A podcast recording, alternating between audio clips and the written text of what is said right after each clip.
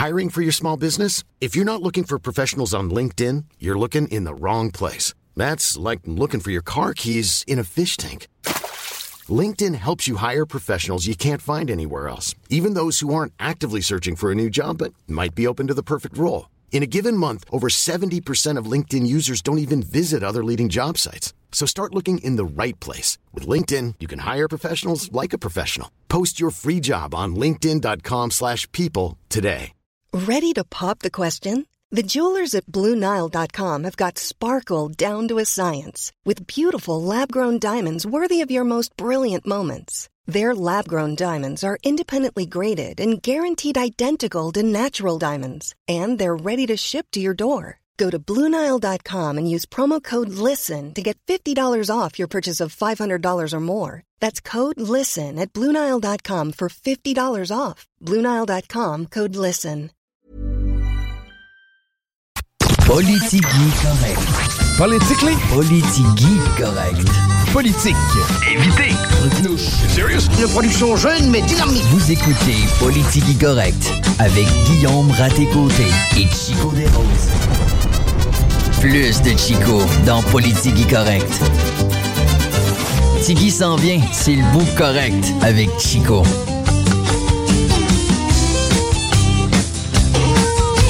Donc, l'émission de cet après-midi est bien remplie. Rien que j'aime mieux que de remplir euh, une émission. Et pour m'aider à remplir cette émission, à remplir, euh, Guillaume Dion à mes ondes. Salut, man. Salut, man. Chico Desroses avec vous en ouverture. Par la suite, ce sera Guillaume Raté-Côté qui euh, va prendre la console. Je sais pas, par contre, peut-être Christine même. Ah? Parce que nous, on, on- on- on s'en va. On a, on a quelque chose de mystérieux à la faire. Ça va que tu perds des années 80. Oui, on va faire un voyage dans le temps et non pas dans la DeLorean. On va faire ça dans le trailer de CJMD. Ben oui, si vous avez les yeux grands ouverts et que vous êtes dans le secteur du Quai Pocket, ça se peut que vous aperceviez quelque chose. Je dis ça comme ça. Avant de commencer ce spectacle radiophonique, je dois vous, informer que nous sommes présentement en mode tournoi international Atome M11. Ben oui, c'est du 22 janvier. Ça veut dire que c'est commencé depuis un petit bout déjà. Et ça va se poursuivre jusqu'au 4 février. Consultez le tournoi atomelevy.com. Vous allez avoir là-dessus tous les horaires des matchs à venir. C'est sur deux arénas. En fait, c'est l'aréna de Lévis et l'aréna André Lacroix. Il y a des équipes d'un peu partout, notamment la Tchéquie. Et euh, bref, euh, c'est euh, gratuit pour pouvoir assister à ces matchs-là. Je sais aussi que les finales vont avoir lieu le week-end. Donc, si vous vous cherchez une activité ce week-end, eh c'est du côté de l'aréna de Lévis ou de l'aréna André Lacroix pour le tournoi Atome M11, 54e édition cette année. Euh, je voulais aussi saluer la gang de l'Ironie du 13. Moi, c'était la première fois de ma vie que je que j'allais faire un tour du côté de l'ironie du 13 hier soir parce que ils organisent une activité bingo maintenant. Euh, Oh. C'était la première comme vraie fois là, qu'ils le faisaient. Parce qu'ils avaient fait un test, mais il y avait eu une tempête avant. Mais euh, là, ça semble être lancé. Et euh, je veux les saluer, une belle initiative de la part de l'ironie du 13. Et je vous suggère fortement d'aller découvrir cet étab- établissement-là. Premièrement, c'est c'est cute. T'es allé, toi, à l'ironie, hein? Oui, je suis allé. ouais, c'est tout petit dans le, dans le parc industriel à Saint-Romuald. En plus, ça a l'air caché de tout. C'est ça, mais, mais une fois que tu arrives là-bas, super convivial, hyper confort, euh, beau menu, belle variété de bières. Bref, découvrez l'ironie du 13 Ouais. si vous les connaissez euh, pas déjà.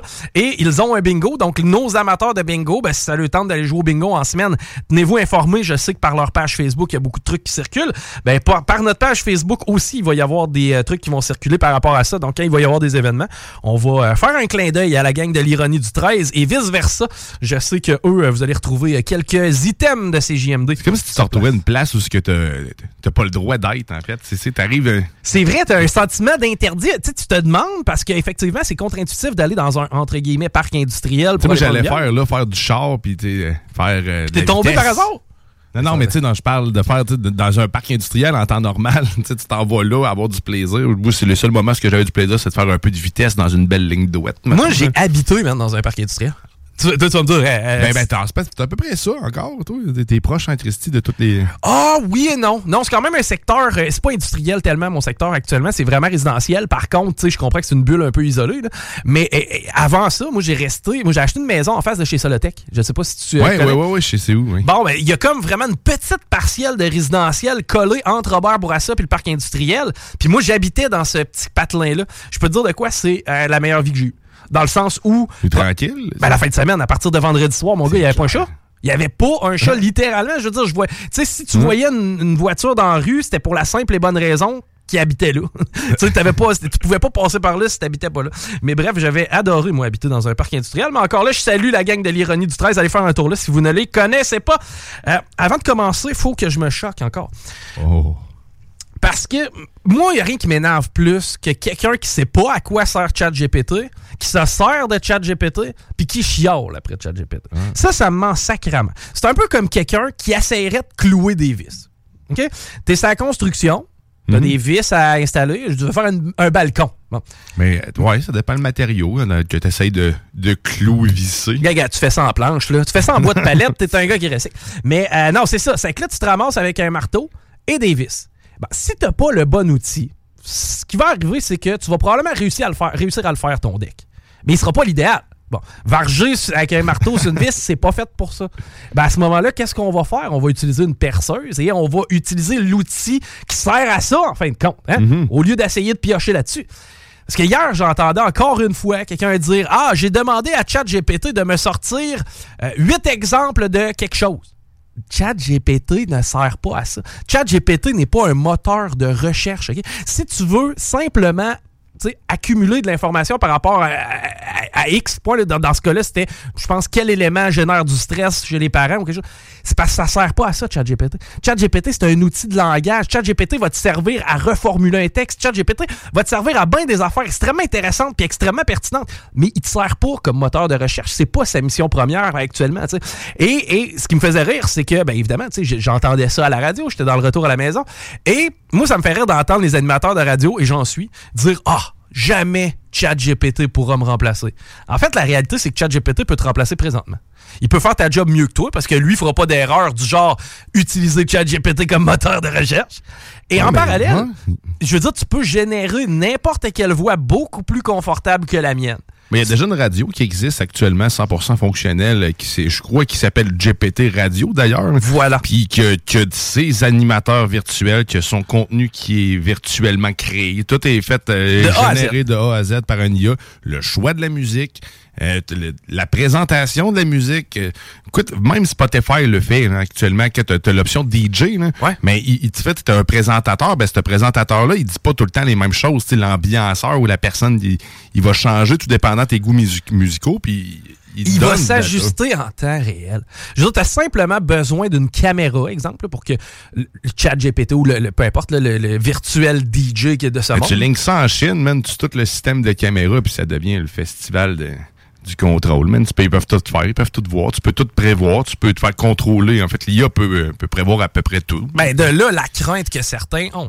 Mais tu sais, ceci dit, tu sais, arrêtez d'utiliser. Moi, il n'y a rien qui me fait plus rire que quelqu'un qui connaît pas ça du tout, puis après ça, il essaye de le dénigrer. Tu sais, il essaye un peu de rire de ça. Ah, t'as vu? Regarde, ChatGPT a fait une erreur. J'ai déjoué ChatGPT. Non, ChatGPT a pas fait une erreur. La base de données de ChatGPT est simplement pas, avec la version trial, celle qui est pas payante, là, est simplement pas linkée avec, en fin de compte, l'Internet présentement. C'est- c'est pas plus. Ouais, mais c'est ça. si tu veux faire quelque chose du genre, utilise au moins le bon outil, comme tu disais. Ah oui. Soit un moteur de recherche et où ce que. ben, en fait, ce que Microsoft met en place actuellement, Bing est de- a déjà intégré, en fait, euh, intégré déjà GPT, ChatGPT à son. euh, Puis arrêtez de penser que parce que vous êtes un humain, vous êtes la seule personne habilitée à faire quelque chose. Tu sais, ah, jamais un ordinateur va pouvoir remplacer ça. Tu sais, présentement, on le sait, là, on retire des kiosques, des, euh, des- en fait, on retire des, des, trucs de Desjardins, des, euh, Ouais, des dépanneurs. Euh, une autre nouvelle aussi, c'est quoi que j'avais? J'avais... Euh, c'est à quel endroit ça que j'avais noté ça? Grondine passe au dépanneur sans employé. Tu vois, on- ouais, tu vois l'interface machine-humain, on s'en vient là. aussi. Avant, là, on aurait entendu, mais jamais, jamais une machine va pouvoir remplacer euh, un humain qui tient un dépanneur, qui tient dix fois mieux que toi. Parce que l'humain qui tient son dépanneur, qui se promène avec son pad de notes ou son fichier Excel s'il est rendu en 2003 et qui fait son inventaire le lundi en commençant. Ah, va falloir commander des nouilles. Ah, va falloir commander du riz. Puis là, il coche sa checklist. Puis là, il envoie ça à ses fournisseurs. Il reçoit le stock durant la semaine. Ben, voyons, jamais un ordinateur pourrait faire ça mieux que moi. Ah, oui, oui. Parce qu'un euh, un inventaire en temps réel, un ordinateur peut te le tenir. C'est-à-dire, toutes les sorties de stock durant la semaine, on a simplement à les compiler dans un fichier, les envoyer à notre fournisseur de manière automatique, et boum! Notre commande est faite et on n'a pas de back order. Prenez des notes, les amis habillés en brun qui travaillent à servir du café. Euh, mais non, mais je trouvais ça intéressant. Puis là, tu vas me dire, oui, mais c'est bien trop dangereux. D'accord. Pour les tops puis l'alcool, pas tout à fait à l'aise de laisser libre service, mettons. puis, d'ailleurs, c'est le cas dans ce dépanneur-là. Mais ça fonctionne sous mode, sous base de confiance mutuelle et on donne un code d'accès. C'est que toi, dans le fond, tu t'en vas au dépanneur pour ouvrir la porte, ça te prend ton code d'accès propre à toi. Mhm. Donc, on sait que c'est toi qui entre. Là. Mettons, tu as une carte de punch, si on veut, ou peu importe. C'est qu'on sait que toi, es rentré à tel moment. Par la suite, on a des caméras sur place qui peuvent nous permettre de revenir contre toi si jamais tu as effectué un vol c'est parfaitement sécuritaire. Puis on déplace les ressources humaines à faire d'autres choses de plus intéressantes et de plus logiques que d'attendre au cas où un client viendrait tantôt pour pouvoir ramasser son 20$ en papier puis donner son paquet de, son paquet de gomme. Je veux dire, c'est malade. Puis moi, j'aime ça. Je trouve ça hot de voir vers où on s'en va. Ouais, mais ça me fait peur parce que là, il n'y aura plus d'humains nulle part. Euh, T'as peur de ça? Pas tant. Moi, je pense que les humains vont tout simplement faire des activités d'humains bien plus intéressantes, bien plus motivantes, bien plus. Tu sais, on va pouvoir s'accomplir à d'autres choses. La journée. Tant qu'on garde le contrôle sur ces machines-là, en fait, c'est la crainte souvent de, de, de, toutes ces intelligences-là, c'est de perdre le contrôle, puis de plus juste. Tu déjà, de perdre le travail, c'est une perte de contrôle pour quelqu'un. Donc, c'est de le voir comme ça. Ah non, mais, tu sais, ultimement, on a, Mais le travail, c'est inévitable. Ben on va finir par être, comme tu dis, être remplacé, puis aller vers là, puis on va faire d'autres choses. On va faire d'autres choses, puis on va faire d'autres choses qui vont nous intéresser et nous divertir beaucoup plus, j'ai l'impression. Tu sais, on sera pas pogné à attribuer 40 heures de notre semaine à une tâche qu'au final, on n'aime pas tant. Parce qu'il y en a beaucoup. D'après moi, tu fais le tour de tes chums, tu leur demandes tout ta job, tu l'aimes, tu t'adores, tout ça? Serais-tu prêt à y aller s'ils te payaient pas? Tu gagnes le mhm. million demain matin, garde-tu ta job? Continues-tu à avoir ta job? La plupart du monde va te dire non. La plupart, ben, le ben, million, non, là, mais mettons, si tu gagnes 100 millions, la plupart des gens vont je dire non. pas la job là, mais j'en ferais d'autres. Je, pourrais, je, pourrais pas rester nécessairement assis, en fait, à rien crisser. Ah non, moi non plus. Mais c'est quoi? Par contre, si je t'ai dit, tu peux voyager. Hein? Tu peux oh, t'inspirer de nouvelles cultures. tu peux développer de nouvelles habiletés. Tu peux pratiquer des sports. Tu peux prendre soin de ta santé. Tu peux passer plus de temps avec tes enfants. Tu sais, il y a plein de choses que tu vas pouvoir faire. Tu vas pouvoir rentabiliser ton temps d'innombrables façons. Mm-hmm. Mais présentement, la personne qui est attitrée ou saisie de données dans une entreprise, il ne te reste pas 5 ans. S'il te reste 5 ans, c'est vraiment parce qu'on veut te garder là ou ben non, parce qu'on n'a pas les moyens. Euh, les équipes qui font les inventaires, justement, dans les épiceries, c'est comme euh, c'est fini? des équipes avec des guns. Non, c'est fini ça. Ça n'existe plus. Combien il y en est rentré, combien il y en est sorti, mais un pourcentage de perte, un genre de 2% pour du périmé puis pour du vol. Au final, tu l'as ta mathématique, la commande va rentrer à toutes les semaines, puis à grosse limite, t'as fait vérifier quand le facing est plein, c'est assez, commande-en plus de soupe de tomate, on en arrière. Tu sais, c'est déjà un peu ça. C'est juste que là, on s'en va vers ça. Puis moi, ce qui me fait capoter, c'est de voir à quel point le gouvernement est pas prêt. Ah, Chris, qui sont pas prêts, eux autres. Tu sais, on parle encore de numériser notre système de la santé. Ah, oui, oui. Écoute, on est vraiment pas prêt. Puis écoute, si, tu veux qu'on parle de monde qui sont pas prêts, Elon Musk, en fait, euh, va amener une nouvelle, va amener une nouvelle technologie. je vais t'en parler là. Mais de la, puce Neuralink. En fait, lui, la crainte qu'il a, puis la raison pour laquelle il développe ça, c'est justement pour donner un contrôle à l'humain face à la machine. C'est-à-dire qu'il veut être, il veut qu'on soit égal à la machine pour pas que les IA, justement, finissent par nous contrôler. Donc, on, avec les, puces, là, on devrait être capable de contrôler nos téléphones cellulaires, euh, les ordinateurs. Donc, tous ceux qui n'ont pas les moyens de le faire avec eux-mêmes, tout ça, là, une puce va leur permettre de retrouver même des fonctions qu'on avait. Les gens qui souffrent de problèmes de mobilité.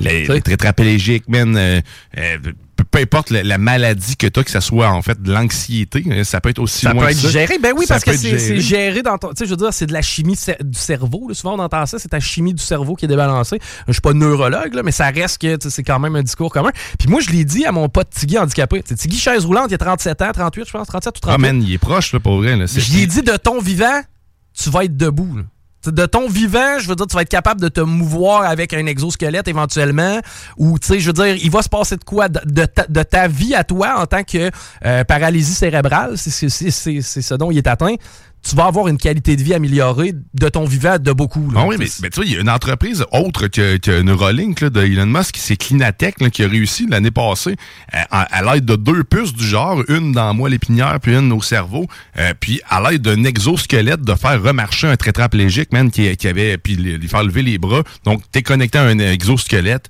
tu te promènes, puis là, lundi, ben, Musk et euh, Neuralink ont eu les autorisations pour pouvoir faire. En fait, ça fait depuis le mois de mai, mais ils ont fait leur premier implant sur un humain lundi et ça fonctionne actuellement bien. Ils sont en recueil de données, donc ils font juste checker l'activité cérébrale, puis après ça, ben, ils vont activer les différentes fonctionnalités de la puce pour voir progressivement. Mais ils ont réussi à faire jouer un, macaque à pong, on l'a déjà vu souvent. Ouais. de voir qu'on est capable de le contrôler. Donc l'interface machine-humain est fonctionnelle.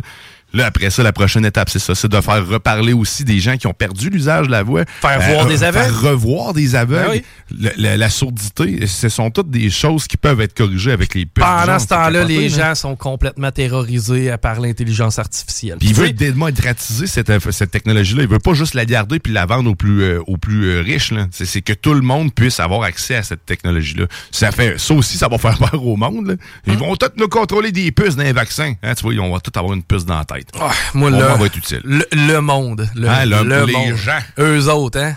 Ceux-là. Les I. Ah ouais, les bons vieux I. Mais tu sais, c'est ça pareil. Puis, prenons une tragédie qui est vraiment triste. Ça s'est passé du côté de Chaudière-Appalaches. C'est une famille qui a passé au feu à cause d'un frère. OK? Moi, j'en ai un air fryer. Puis en plus, là, je tiens à dire, ce qu'on spécifie pas dans le titre, c'est qu'il s'agissait d'un vieux modèle de air fryer qu'à peu près personne a actuellement, là, fait en espèce de don. vraiment vieux. Oh, c'est une gogosse. Hum. Moi, ma blonde de l'époque n'avait un, puis était dans le haut du garde-robe quand je l'ai rencontré. Tu sais, j'ai rencontré cette fille-là peut-être en 2012, 13, 14 ish, là. Ça veut dire que ça fait au-dessus de 10 ans. Et elle en avait un déjà dans le haut de son garde-robe. C'est que, tu sais, c'est une vieille gogosse. Puis, on apprend dans ce dossier-là que la personne, bon, c'est parti ça, une partie d'une bâche de patates frites, est allée, je pense, se sécher les cheveux ou en tout cas faire une autre activité. Puis quand elle est revenue dans la cuisine, gars, c'était parti. Puis un coup que le feu pogne et il n'y a plus grand-chose à faire, quand ça se propage rapidement d'un rideau puis toute la kit, c'est triste, c'est tragique. C'est un accident, puis c'est pas créé par l'intelligence artificielle, ça. Moi, je pense que l'humain est crissement plus dangereux pour lui-même que l'intelligence artificielle peut le devenir. Tu comprends-tu? Je pense qu'on va sauver plus de vies à mettre l'intelligence artificielle dans un véhicule lorsqu'ils vont se conduire de façon automatique que de mettre n'importe quel Jean Bonneau qui a à peu près passé son permis avec 7-8 bières dans le nez en zigzagant tard le soir. Ouais, mais dans la chaîne, c'est qui qui l'a créé l'intelligence artificielle? C'est lui-même. Fait que le risque, il est pas, il est pas nul. Parce que justement, nous, on est un risque même. Donc le fait de. Mais l'humain est beaucoup plus dangereux que l'IA. Ben un humain qui est viscéralement ouais, mauvais. C'est la manière qu'on va l'utiliser après ça aussi. Quelqu'un qui pogne un, un trip de mégalomane. Le moustachu euh, des, années 30 là, euh, en Allemagne. Hein. Lui, il pogne un délire, puis il réussit à craquer l'humanité. On n'a pas besoin d'ordinateur pour passer proche de, de, de, raser ce qui se passait sur la boule. C'est que, tu sais, en contrepartie, peut-être ce genre d'outil-là réussirait à nous protéger. Puis, tu sais, on en parlait des bienfaits. Faire revoir un aveugle, réussir à améliorer la mhm. qualité de vie d'une personne qui n'est pas capable de se mouvoir. Il y en a plein, bref. Euh, on fera pas le, le, le, procès, encore une fois, de l'intelligence artificielle. C'est vraiment chiant, man. Puis, en plus, l'histoire du feu, le chien est mort, man. Puis ça...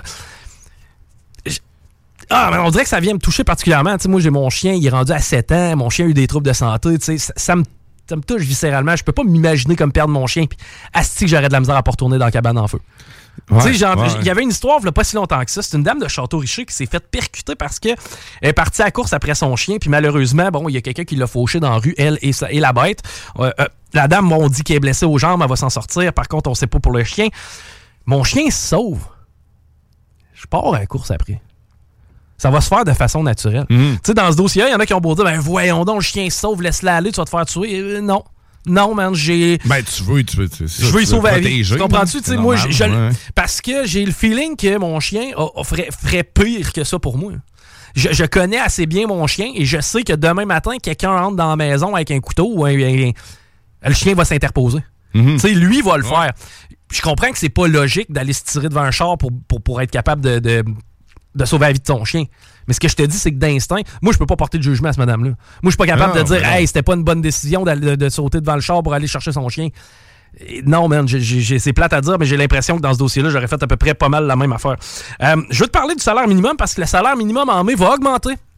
C'est cool parce que comme nous, on est au salaire minimum, ça nous permet de savoir quand est-ce qu'on a une augmentation. Il n'y avait pas, il y avait pas déjà augmenté. Je blague, non, Il n'y avait pas déjà augmenté une fois? On va faire la récapitulation du salaire minimum, si tu le veux bien, parce que là, il va passer de 15,25 à 15,75. Ce qui veut dire que ça va être pas mal 16 piastres le salaire minimum standard 2025. Là, en bas de 16 piastres, personne ne travaille.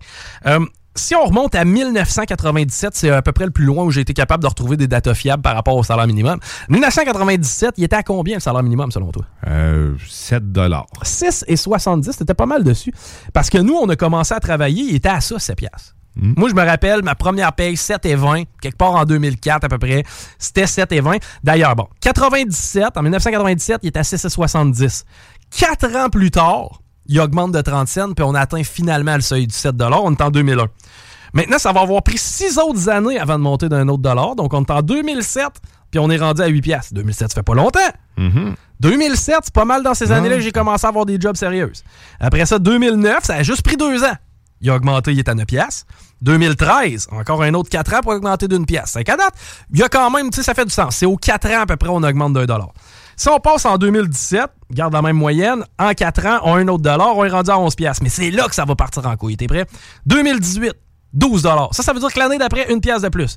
2020, donc deux ans seulement, un autre dollar, on est à 13. 2022, deux ans plus tard, pandémie, 14 pièces de l'heure. 2023, 15 pièces. Ça, ça veut dire qu'en dedans 10 ans, le salaire minimum va être passé de 10 de l'heure à 15 de l'heure. En dedans 10 ans. Ouais. Ça part en couille en Jésus-Christ. C'est pas pour rien qu'à cette heure, ton Big Mac te coûte 20$. Plus on va avancer dans cette chime-là, plus on va avancer dans ce processus-là, moins l'argent va avoir de valeur. Et malheureusement, on va se ramasser avec des salaires horaires à Ah, c'est cool, moi je gagne 190 000 par année. Par exemple, comme je disais l'autre fois à notre chum Jean-Charles, ça va te prendre une brouette, traîner ton portefeuille et aller te chercher des croquettes. Tu sais, hmm. C'est étonnant de voir ça. Puis le pouvoir d'achat, parce que c'est ça qui est important, c'est comment moi je peux acheter du stock, il va en descendant sais, de moins en moins, j'ai de stock dans mon panier pour le même argent que je mets. Puis, tu sais, oui, le salaire minimum augmente. Mais moi, je regarde ça depuis 2013. Tu sais, 2013 à 2023, mon salaire n'a pas augmenté de 50 tu sais, si je gagnais, je sais pas, mettons 50 000 en 2013, je gagne pas 80 000 par année là. là. ça n'a pas fait ça. Là. Au contraire, il y a eu beaucoup plus de stagnation que ça dans, dans, ce qui est des salaires. Si vous avez monté de 50% de salaire en dedans des 10 dernières années, ben soit que vous êtes président d'entreprise, puis que la business, ben c'est votre nom qui ça apporte en avant, ou ben non, soit que vous travaillez euh, vraiment, vous avez un esti de belle business entre les mains. Euh, avant de s'en aller en pause, parce qu'on va parler avec Ariane Cyr, on va parler de persévérance scolaire au retour. Écoute, on va rester dans le, municipal et je vais encore une fois mettre mes gants blancs. T'as-tu mes gants blancs proches? Ceux avec les diamants. Merci. Les policiers appelés pour des citoyens voulant avoir accès au compte rendu du conseil municipal de Sainte-Pétronille. On parle de Sainte-Pétronille. Ouais. Hein? Oh, oui, ok, oui, oui, oui. T'es peu. Non, mais fais attention à ce que tu dis. Je le sais.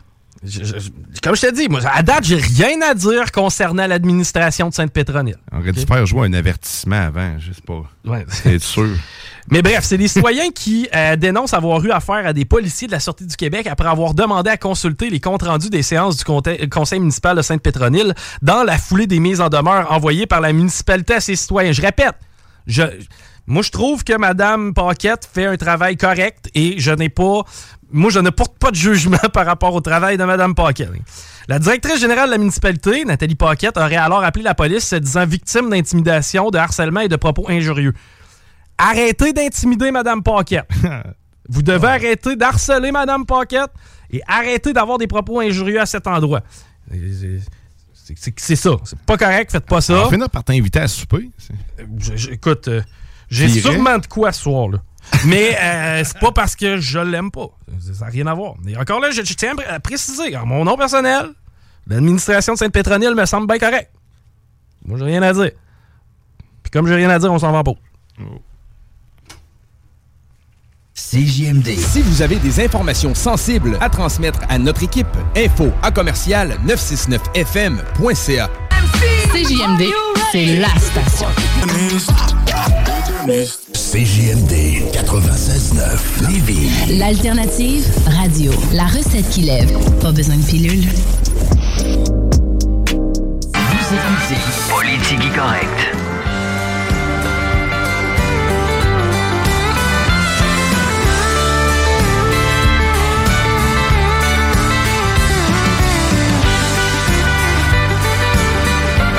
La réussite scolaire, quelque chose qu'on a évidemment à cœur tous en tant que société. La réussite, ça passe souvent par la persévérance scolaire et c'est d'ailleurs le sujet de notre prochain entretien avec Madame Ariane Cyr. Bonjour Ariane, comment vas-tu? Salut, ça va bien, vous autres? Oui, ça va bien. Content de te parler aujourd'hui. Journée de la persévérance scolaire. En fait, il y a des journées de la persévérance scolaire. Et euh, d'ailleurs, euh, on a eu un, bilan dernièrement concernant les 15 ans de mobilisation euh, par rapport à l'après-cas. C'est impressionnant, à date, ce qu'on a dégagé comme chiffre. Là. Ben oui, effectivement. des fois, on pose souvent la question, ça va mieux? Ben oui, on a fait des avancées. Après, je vous dis pas que c'est précaire qui a fait tout ça. c'est quand on fait des avancées, il y a les écoles qui en font des bouts, il y a les parents, il y a des organismes communautaires, ça Lévis, il y a des maisons des jeunes, des maisons de la famille. Euh, mais tout le monde ensemble, c'est ça. Dans le fond, précaire, c'est la mobilisation. Fait tout le monde ensemble, ben, en 15 ans, oui, on a fait des gains ça va quand même mieux. Il reste des choses à faire. ça va mieux. Bien, évidemment. Et, ben là, on peut regarder quand même à date le parcours qu'on a euh, réussi à faire. Es-tu capable de me donner quelques exemples d'amélioration à travers les années par rapport à la réussite scolaire? Oui, bien, euh, une amélioration, moi, que je trouve intéressante, c'est au niveau des garçons. Puis là, tu sais, je vais faire, euh, je vais mettre plein de gants, là, parce qu'il reste du chemin à faire chez les garçons. Et euh, la façon qu'on va faire ce chemin-là, c'est pas nécessairement en faisant des choses toujours ciblées pour les garçons. On pourra reparler. Mhm. Mais quand même, là, si on regarde en 15 ans, euh, on a euh, fait des gains euh, chez les garçons de, par exemple, en 1998 versus les dernières données qu'on a, c'est la cohorte qui a diplômé en 2018. Mais il y a 16 points de pourcentage de différence entre les deux. ça veut dire qu'on a euh, augmenté le taux de diplomation de 16 points de pourcentage. C'est énorme. Euh, puis le, taux de diplomation chez les garçons a augmenté beaucoup plus rapidement que chez les filles. C'est-à-dire que dans les années 98, on s'est dit, OK, il y a vraiment une grosse différenciation entre les garçons et les filles dans la diplomation. Il y a eu des efforts de fait, puis on le voit dans les statistiques que ça a fonctionné on a fait des gains. On les a toutes faites? Ben non. Ben, c'est sûr que non. C'est sûr que les gars partaient peut-être d'un peu plus loin aussi à ce niveau-là. Qu'est-ce qui explique que les gars décrochaient ou n'arrivaient pas à être diplômés au bout de leur cursus scolaire? C'est-tu en fait le fait que le marché du travail était alléchant? C'est-tu vraiment un manque d'effort, un manque de réussite, le cursus scolaire mal adapté? Qu'est-ce qui explique ça en gros? Ben là, les garçons, je vais vous dire de quoi, vous êtes aussi bons que les filles. fait que déjà, parce qu'on entend ça des fois, euh, la réponse, elle n'est pas, euh, tu sais, je vais vous donner la meilleure réponse que je peux vous donner aujourd'hui. peut-être que dans deux ans, ça va changer parce que ça, c'est toujours à regarder. Aujourd'hui, la meilleure hypothèse qu'on a, c'est les stéréotypes genrés. C'est un gars, c'est fort, puis by the way, ça n'a pas besoin d'aller à l'école parce que si ça sort de l'école, ça peut avoir une bonne job mm. euh, chez Valero, mettons.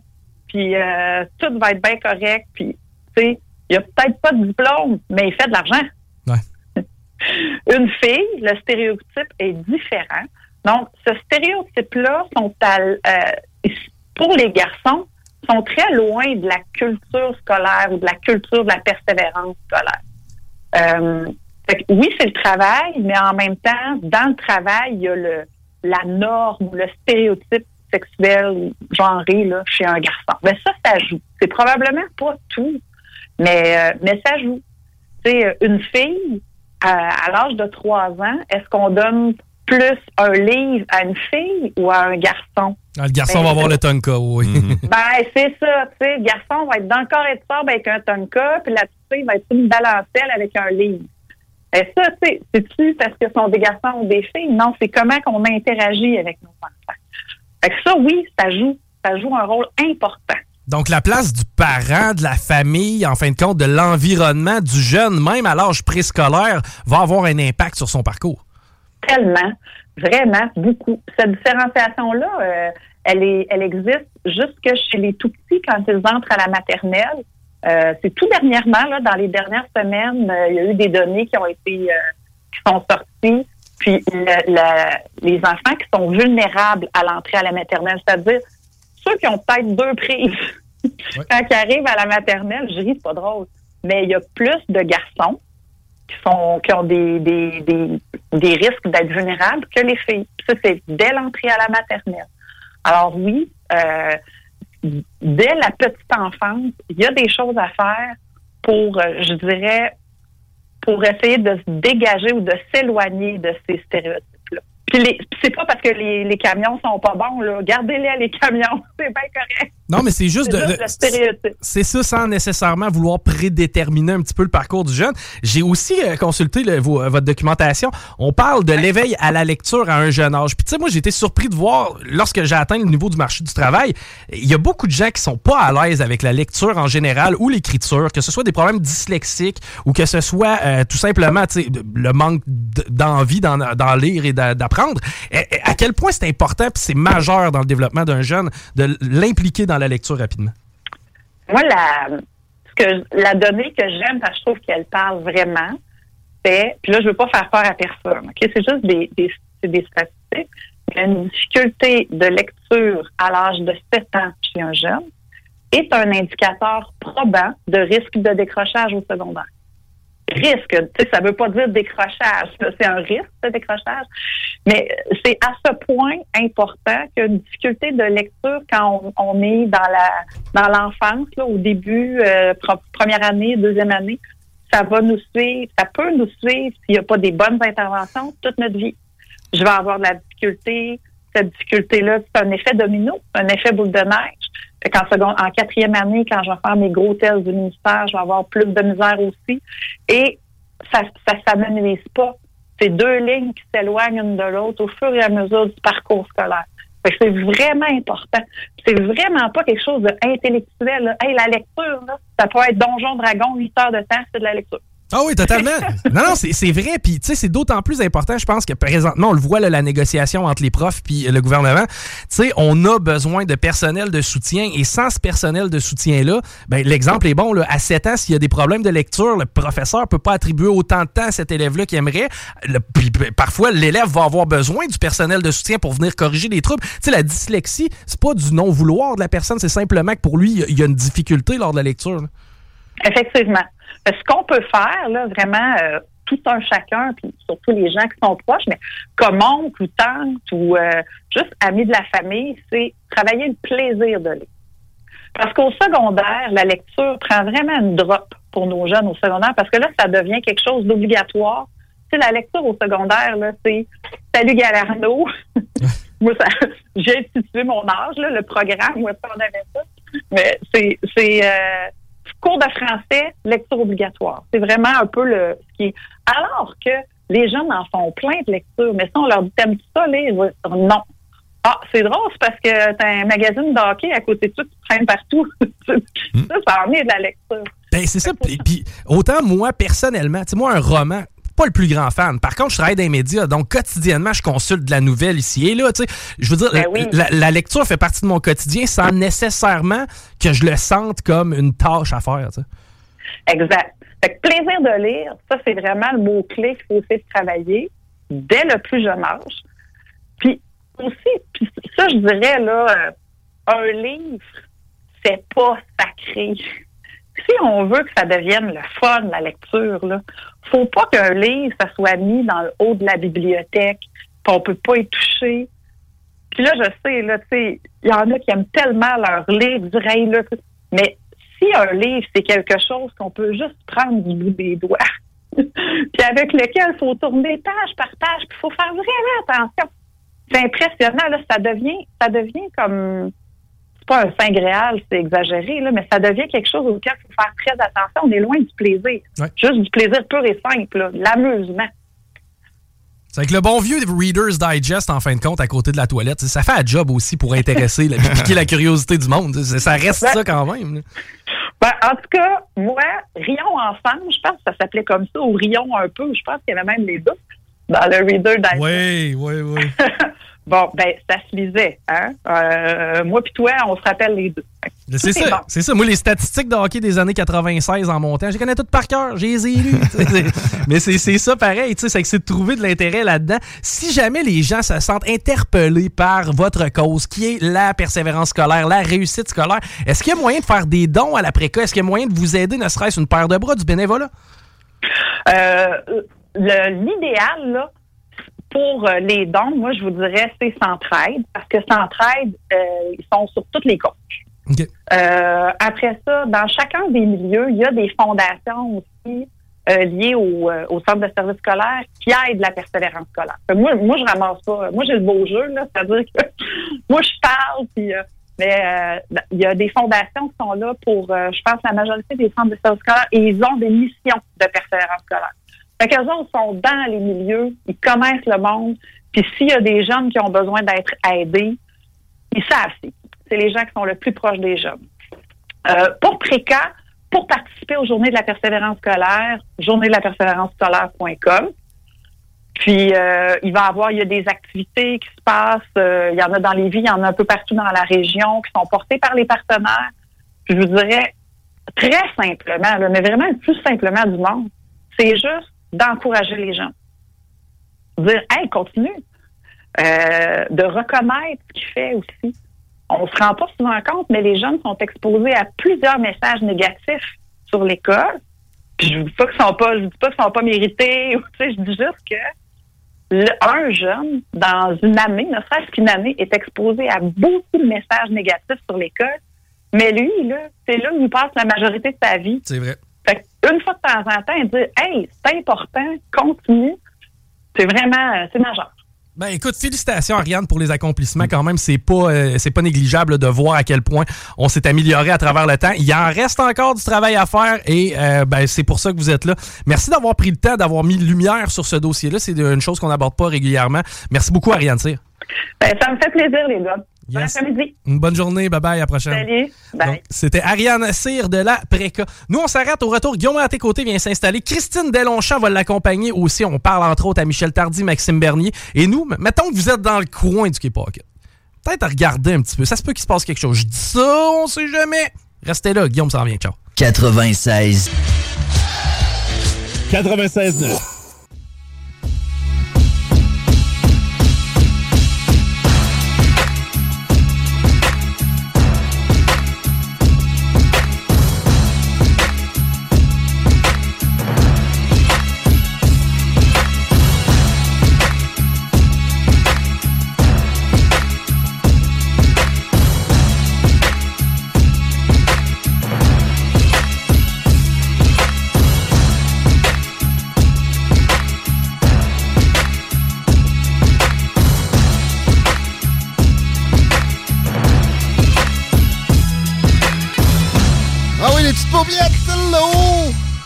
Bienvenue dans le segment politique de Politique correct? Christine Delonchamp, hola! Ah, c'est vrai, mauvais micro, salut.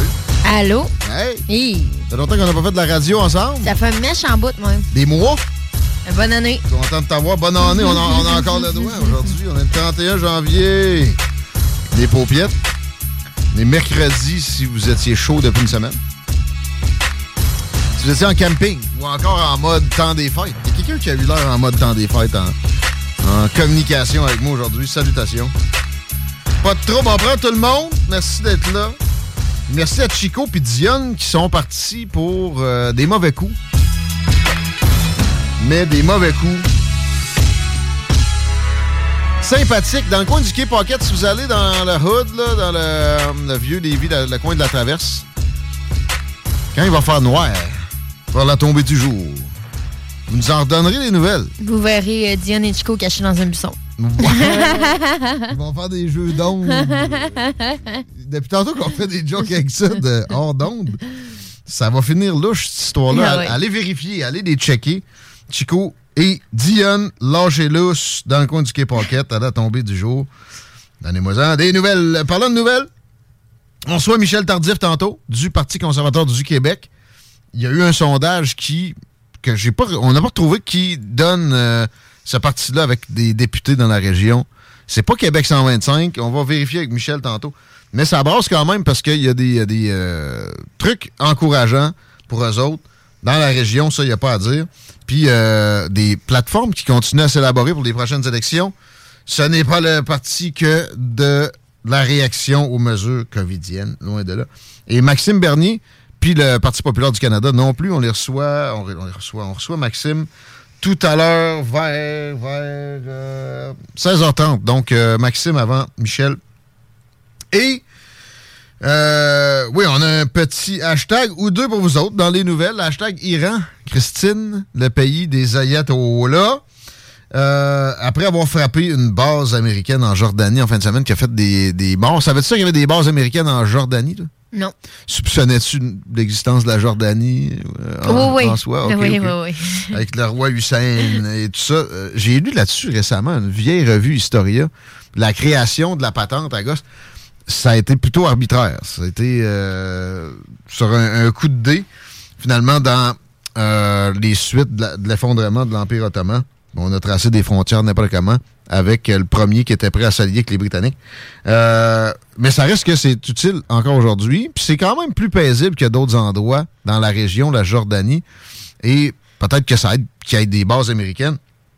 Mais là, il y a des proxys iraniens, c'est-à-dire des, espèces de bras armés, euh, comme les outils en sont, ou le Hezbollah en est. C'est des, des, bras armés manipulés par l'Iran, des milices, mettons, qui font des saccages de même. Et ils ont frappé avec des drones remplis d'explosifs. Une base américaine, ça fait trois morts côté euh, troupes US. Et là, la réaction de beaucoup de politiciens américains, on mentionnait avec euh, Jesse hier, Lindsey Graham, mais il y a d'autres faucons, il y a même des démocrates qui ont évoqué des attaques directes contre l'Iran.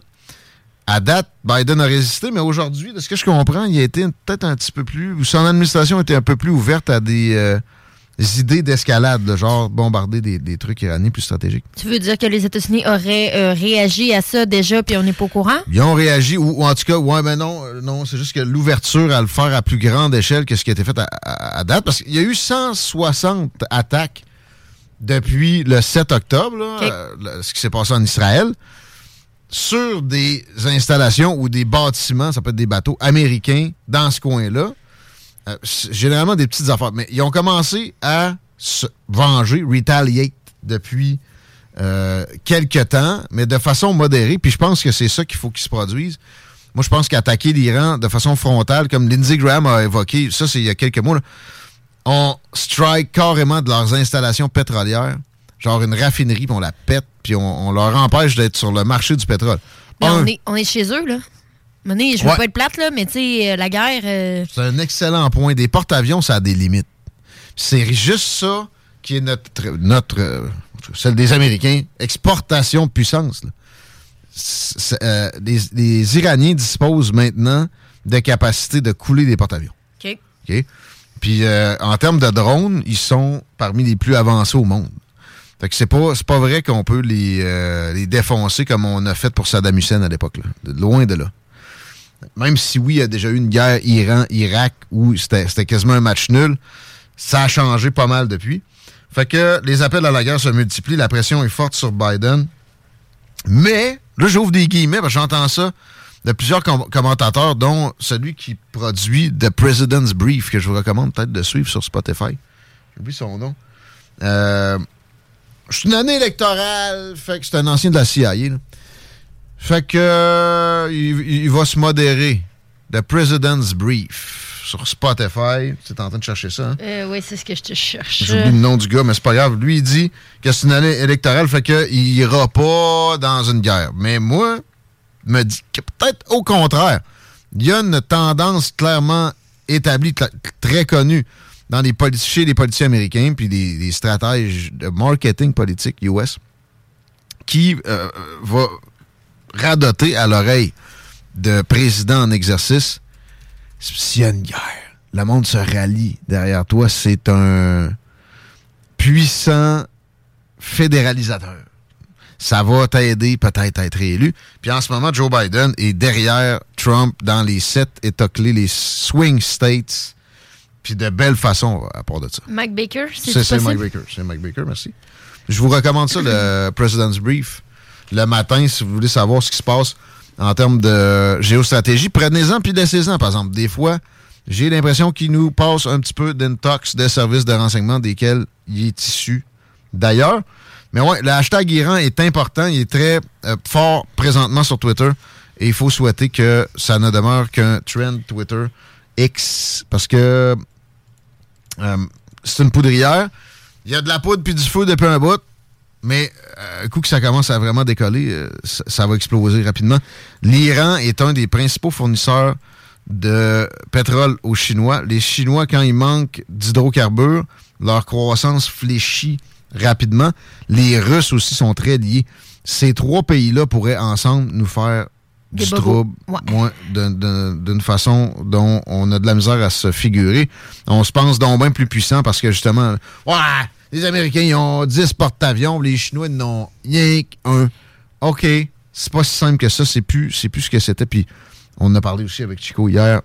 Le patriotisme chez nous est absolument d'un autre registre. Les gens qui zigonnent sur j'ai le droit d'être un gars ou une fille euh, comme je veux, ça fait moins des soldats forts. Est-ce que, est que Trump a eu une réaction? Avez vu ça? Euh, oui, puis lui dit qu'il règle la question en, quelques minutes. Puis euh, que ça ne se serait pas produit sous sa présence à la Maison-Blanche.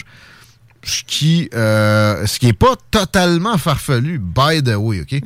Lui, il, était. Il faisait peur parce qu'il était considéré dans bien des, des euh, cerveaux de chefs d'État comme instables puis imprévisibles. Pourtant, au final, ce que ça a donné, ça, c'est zéro guerre. Effectivement. Ça a été un temps de paix exceptionnel dans l'histoire des États-Unis. C'est quatre années à la Maison-Blanche, je suis désolé.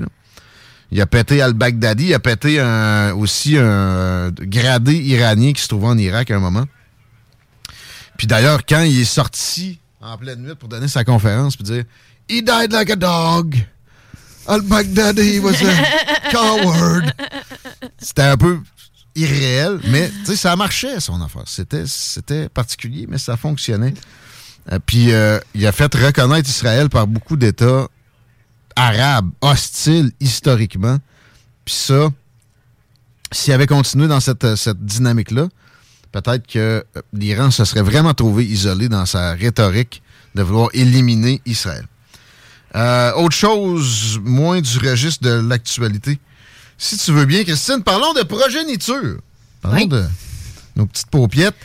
J'ai fait un petit sondage sur Twitter dont l'idée partait de beaucoup de vidéos que je vois récemment venues d'éléments de, l'extrême droite, en guillemets, comme Tucker Carlson ou Andrew Tate, qui disent que le but dans la vie ultime, il n'en voit pas d'autre, c'est de transmettre ses gènes.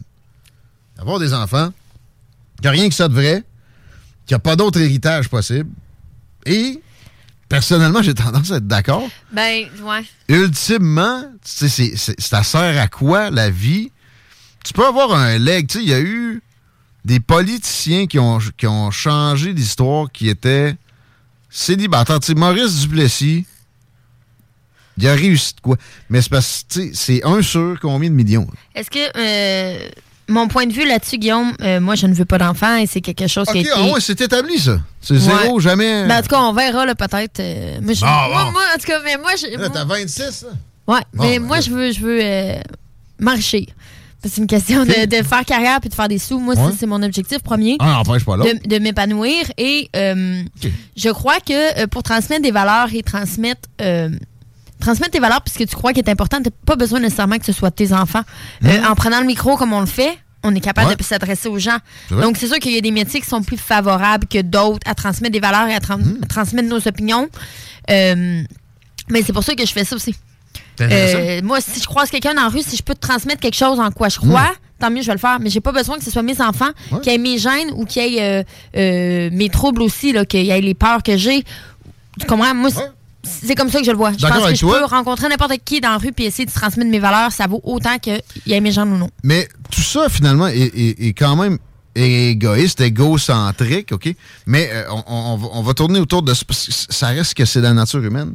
Euh, mais avoir des enfants l'est aussi. Puis, oui, puis souvent, il y, a de l'égocentrisme plus sain que d'autres.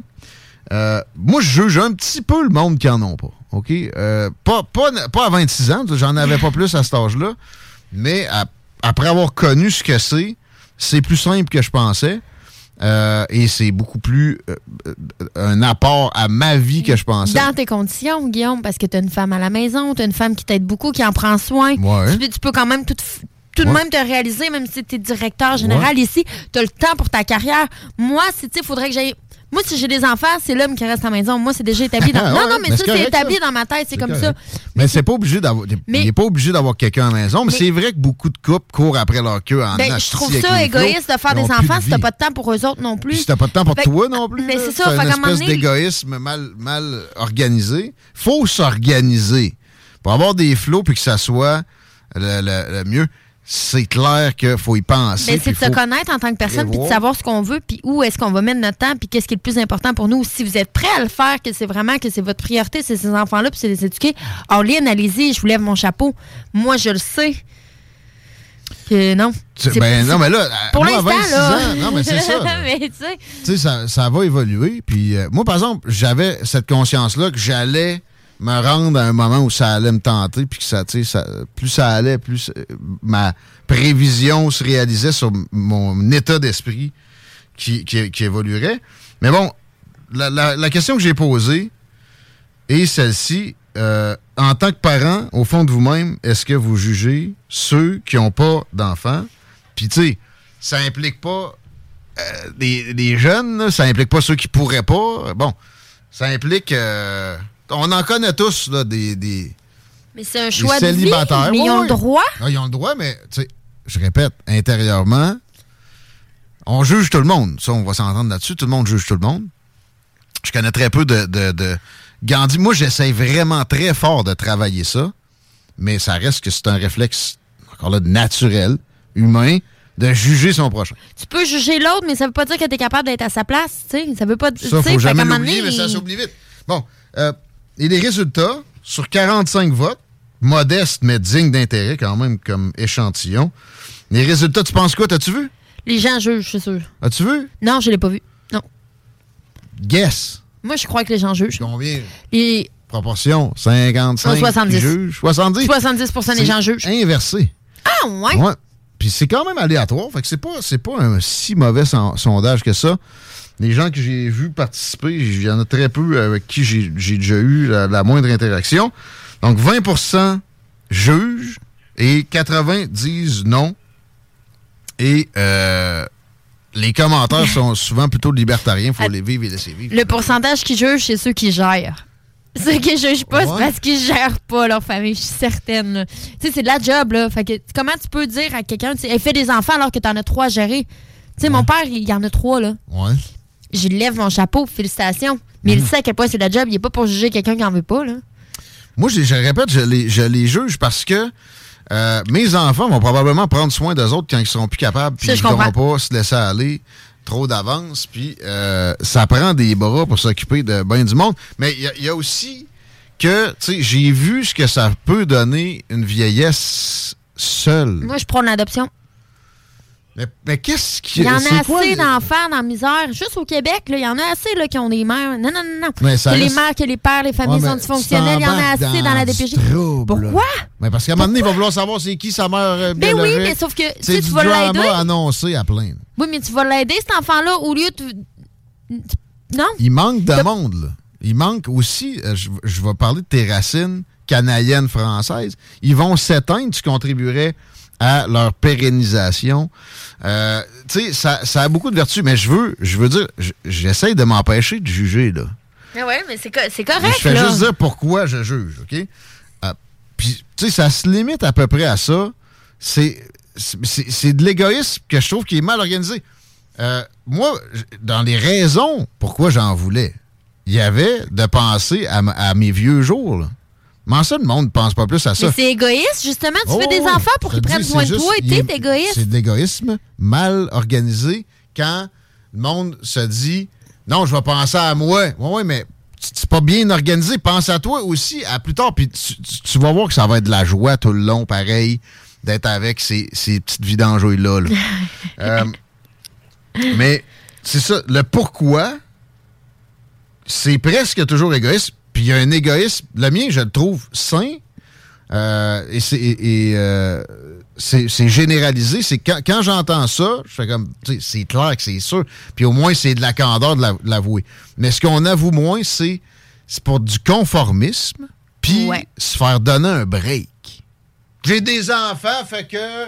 Ah ça, il y en a en taberslac. Puis ça, est-ce que ce monde-là devrait avoir le permis s'il y avait une régie des permis de bambins. C'est pas toi qui, qui disais l'autre fois que tu avais un quelqu'un que tu connaissais à toutes les fois, il y avait quelque chose. Oui, mais j'ai des enfants. Ah oui. Oui, mais j'ai des Ah, enfants. oui, c'est l'excuse ultime. Je comprends, mais justement, tu as choisi de faire Ta ce mode de vie-là. Ouais. faut que tu sois capable d'organiser tes choses en conséquence. Et ce n'est pas donné pour tout le monde. Absolument. Puis euh, je vais reconnaître ceux qui s'accordent pas les capacités. Il y en a que c'est vrai. Mais il y en a beaucoup qui ont pas assez confiance puis qui voient ça trop gros. Ça, ça, je le juge. Mais c'est naturel. Faites-vous confiance un peu. là. C'est un instant naturel. J'imagine que ça vient un peu tout seul une fois que. Non? Oui, Ah oui. Non, non, il est là. puis- Mais tu sais, au début, sais, ça- tu deviens pas plus sain tant que ça tout de Non, suite. non, hein, non, non. Moi, là, à Jeanne, là, à 5 ans, donc il y a 6 ans, euh, je m'étais amélioré sur le vis, puis le, la- la- les sorties, puis le- tout ça, déjà depuis la fin de ma vingtaine jusque-là, mais j'étais loin d'être parfait. Je partais de quand même assez loin. Je suis jamais caché ici que j'étais un petit bum quand j'étais jeune. Fait que là, même que ça m'a empiré. Au moment où que j'étais supposé, elle s'en venait, je savais. Là, ma blonde me checkait. Elle est arrivée au mois de juin, Jeanne. Généralement, j'ai des, j'ai des pulsions de sortie ici, moi, tu sais, de quand le, le beau temps arrive. Le mois de juin, Tout le monde. là. et shit, que je l'ai échappé. Là. Là, ma blonde t'inquiète, là. Mais il y a le stress aussi. Je crois que c'est comme, hey, c'est là, là, Ouais. maintenant ou jamais. Ouais, c'est ça. C'est l'instinct de rebelle aussi. C'est tout m'indique qu'il faut absolument que je fasse ça. C'est le contraire dans quoi je me garoche, évidemment. Mais ça s'est replacé assez rapidement. tu sais. Puis Depuis ce temps-là, ça n'a pas arrêté de s'améliorer, là, ce côté-là de moi qui est. Mais tu développes des festif, là. trucs, effectivement, tu grandis ou. Puis ça m'intéresse de moins en moins. Puis ça, mais mais j'attribue une bonne partie de mes assainissements à leur présence aussi. ouais, ça mais sauf que. pas? Non, mais je. Je comprends très bien, peut-être dans ton cas, que ça t'a aidé, mais je ne recommande pas ça à personne qui pense que ça va les sauver. Ben, ben, les sauver, non. Non, donc Non, non, non, là, non, je- ben non. non, mais c'est important là, de le C'est mentionner. là, bien, il y a c'est des- bien, des- absolument. Parce que oui, effectivement, il y en a bien qui se lancent là-dedans pour les allocations Ouais. puis se dire ah, ça va le sauver. Mais ça, c'est du monde qui survive. Tu sais, c'est pas. euh, Mais fais pas d'enfant dans ce cas-là, non, non, non. Mais ça, on, on- eux autres, on leur parle pas nécessairement. Ils ont déjà. euh, je suis tanné de taper sur les mêmes têtes de radio de la région. dire, allez, allez, allez, allez zapper. Il y a du euh, contenu pour vous autres ailleurs. Puis, euh, bon, une autre affaire aussi, c'est, tu sais, quand t'es fait, qu'est-ce que tu veux faire avec eux autres? Est-ce que tu veux fabriquer des petites paupiettes euh, bien, bien séantes, tu du style à donner une pomme à leur prof, qui vont avoir une existence fade et tu conformiste? Mais Euh. c'est ce qui c'est tellement la norme. Et, et- et si tu veux éviter ça, la seule façon que tu as, c'est de leur fournir de l'adversité Oui. Et, et de bien l'orienter. Parce que si tu leur en fournis pas assez, souvent, ils vont se garrocher dans d'autres sortes d'adversités bien plus ouais. Quand, plus tard, quand va être le temps pour eux? Je je comprends ton point ici. euh, cependant, euh, je trouve que nos enfants sont déjà assez brassés de même. Comment? La COVID, la grève étudiante, les enfants ont quand même un besoin de stabilité. Ils ont besoin, effectivement, de vivre des situations dans lesquelles il faut qu'ils apprennent à se débrouiller parce que c'est l'expérience. C'est- comment tu vas réagir à une situation qui fait en sorte que tu vas survivre, là, que tu vas te dépasser puis que tu vas apprendre puis aller chercher d'autres expériences. Mais il y a besoin d'une stabilité. C'est pas vrai que, tu en, le- en leur coupant trois mois d'école par année, puis ci, puis ça, Ben, il y a une stabilité de base quand même. Une le- heure de coucher, une heure de lever, Ah, c'est important ça, pour un enfant. Puis ça, faut pas y déroger. Il y a- il y a- ben, faut pas y déroger. ça dépend à quel âge, là, OK? Oui. Moi, sans des, des, euh, des grands tourments, là, quand j'étais jeune, là, que- qui, qui me sont apparus pour plein de raisons, là, de plein d'angles différents, je serais pas ce que je suis là. Si j'avais été trop couvé, Je suis d'accord. je travaillerais dans un bureau, puis je ferais mon petit 8 à 4, je ferais ma petite part de, de semi-esclave, puis ça se terminerait là. Ouais, ben, tu sais, t'as toujours deux choix dans la vie. Faut soit faire comme on In the market for investment worthy bags, watches, and fine jewelry, Rebag is the answer. Rebag is a luxury resale platform where each piece is carefully inspected by experts to ensure quality and authenticity. Use Rebag to buy and sell finds from the world's top brands, including Louis Vuitton, Chanel, and Cartier. Head to Rebag.com and get up to 15% off your first purchase as a member with code REBAGNEW. Shop today at Rebag.com. That's R-E-B-A-G.com. And use promo code REBAGNEW for up to 15% off your first purchase as a member. Hey, it's Ryan Reynolds, and I'm here with Keith, co-star of my upcoming film, If, only in theaters May 17th. Do you want to tell people the big news? All right, I'll do it. Sign up now and you'll get unlimited for $15 a month in six months of Paramount Plus Essential Plan on us. Mintmobile.com slash switch. Upfront payment of $45 equivalent to $15 per month. Unlimited over 40 gigabytes per month. Face lower speeds. Videos at 480p. Active Mint customers by 531.24 get six months of Paramount Plus Essential Plan. Auto renews after six months. Offer ends May 31st, 2024. Separate Paramount Plus registration required. Terms and conditions apply if rated PG. On, comme tu as vu, on te montre quelque chose, soit que tu fais pareil ou soit que tu décides de faire l'inverse. Puis chapeau à ceux qui font l'inverse que de, de- quand ils ont eu des enfants merdiques. Là. Mais il y a une nécessité d'adversité. Mais je suis d'accord avec toi. Je suis d'accord là-dessus. Tu sais, j'ai un voisin, il me dit à un moment donné, je veux que tes enfants mettent un casque quand ils font du basic. Dans ma rue, que genre euh, 30 mètres de long, non, man. Ta gueule. Moi, ça, tu sais, ils vont pas se tuer. Ils ont, ils ont des petits trous sur le côté, en C'est drôle. Mêle-toi de tes affaires, man. Ouais, ça, oui. Euh, non, non, mais lui, il, est- il est tellement dans le conformisme qu'il essaye de me le- de me l'imposer. Et, et ça, c'est c'est- c'est notre- c'est un phénomène de société extrêmement répandu. Puis bon, ça fait des bons employés, tant mieux pour moi, qui, qui embauche du monde, là. Mais c'est triste pour leur, tu sais, que lui, il ponde ça, juste des petits conformistes. dans Alors le- que c'est ça. Va t'en faire des enfants si tu veux les éduquer à ta manière. Là. Puis il faut qu'il y ait des bosses de crâne puis des graphines, sinon c'est des, c'est des Ouais, ouais, manger du sable, puis euh, ouais, ouais, c'est pas. euh, non, je suis d'accord, effectivement. Ça, c'est le jeune âge. Plus tard, c'est d'autres affaires. On n'a pas le temps d'entrer là-dedans parce qu'on reçoit Maxime Bernier dans les prochains instants. C'était une réflexion so- sociétale, présentation de la politique correct. Présentation du Mont Grand Fond, tiens, pour qui j'ai des passes à donner. Encore aujourd'hui, journalière, ça vaut 100 pièces, j'en donne deux. Vous avez juste à texter votre courriel au 88 903 5969. Le Mont Grand Fond, c'est juste de la bombe. C'est à côté de Québec. La ride va être parfaite. Il y a 20 pistes. Mais la ride pour y aller aussi va vous en mettre plein les yeux. Il faut que vous traversiez une partie de Charlevoix. Ça se trouve à la Malbaie. Pourquoi pas aller visiter le manoir Richelieu quand vous êtes là. Le casino qui est pas trop loin. Il y a plein de belles autres attractions. Petite fin de semaine dans Charlevoix. C'est pas cher, le Mont Grand Fond en plus. Et là, bon, j'en donne. C'est gratis. 88 903 5969. J'attribue ça à la fin du show. Juste à texter votre courriel. Puis Mon Grand Fond, s'il vous plaît. On vient.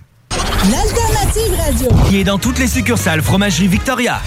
Straight out of Levy.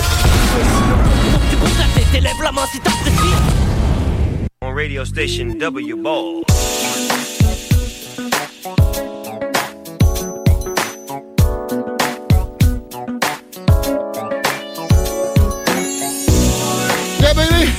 16h36 dans le retour. C'est Politiki correct pour encore une bonne heure. Quelques. Maxime Bernier nous attend juste le temps qu'on. Je vous dise d'essayer d'éviter de la capitale la zone classique. On sort d'Henri IV, on s'en va vers l'est. Problématique, euh, pas plus que d'habitude. Sinon, c'est pas si pire que ça. De vrai. Je veux saluer la gang de la fromagerie Victoria et leurs innovations régulières. Mais les classiques sont toujours excellents. Et pour moi, c'est les déjeuners avec des petits morceaux de fromage en grains frais faits. C'est dur à battre, mais la, la qualité des aliments en général aussi, ces gens-là s'approvisionnent local. On salue le chum Michael Girard qui euh, expand le brand un peu partout dans le coin. Celle de Lévis demeure ma préférée. Puis à la fin, même si c'est déjeuner, peut-être une petite crème glacée, même si c'est l'hiver, en tout cas de la crème glacée, c'est disponible à la fromagerie Victoria. Les mets pour emporter, le service à l'auto, oubliez pas ça, c'est une offre extrêmement complète. On salue la gang. Puis c'est du monde impliqué en plus. L'achat local, c'est une affaire, mais ils redonnent notamment avec le tournoi puis oui aussi, euh, où ils sont assez impliqués. Le tournoi Atome également en cours. On salue la gang du tournoi Atome. Euh, on rejoint Maxime Bernier tout de suite parce que le temps file. Je viens de voir l'heure. Maxime, merci d'être là. Ben, merci bien. Merci à vous, Guillaume. Le chef du Parti populaire du Canada, on s'ennuyait. Bonne année.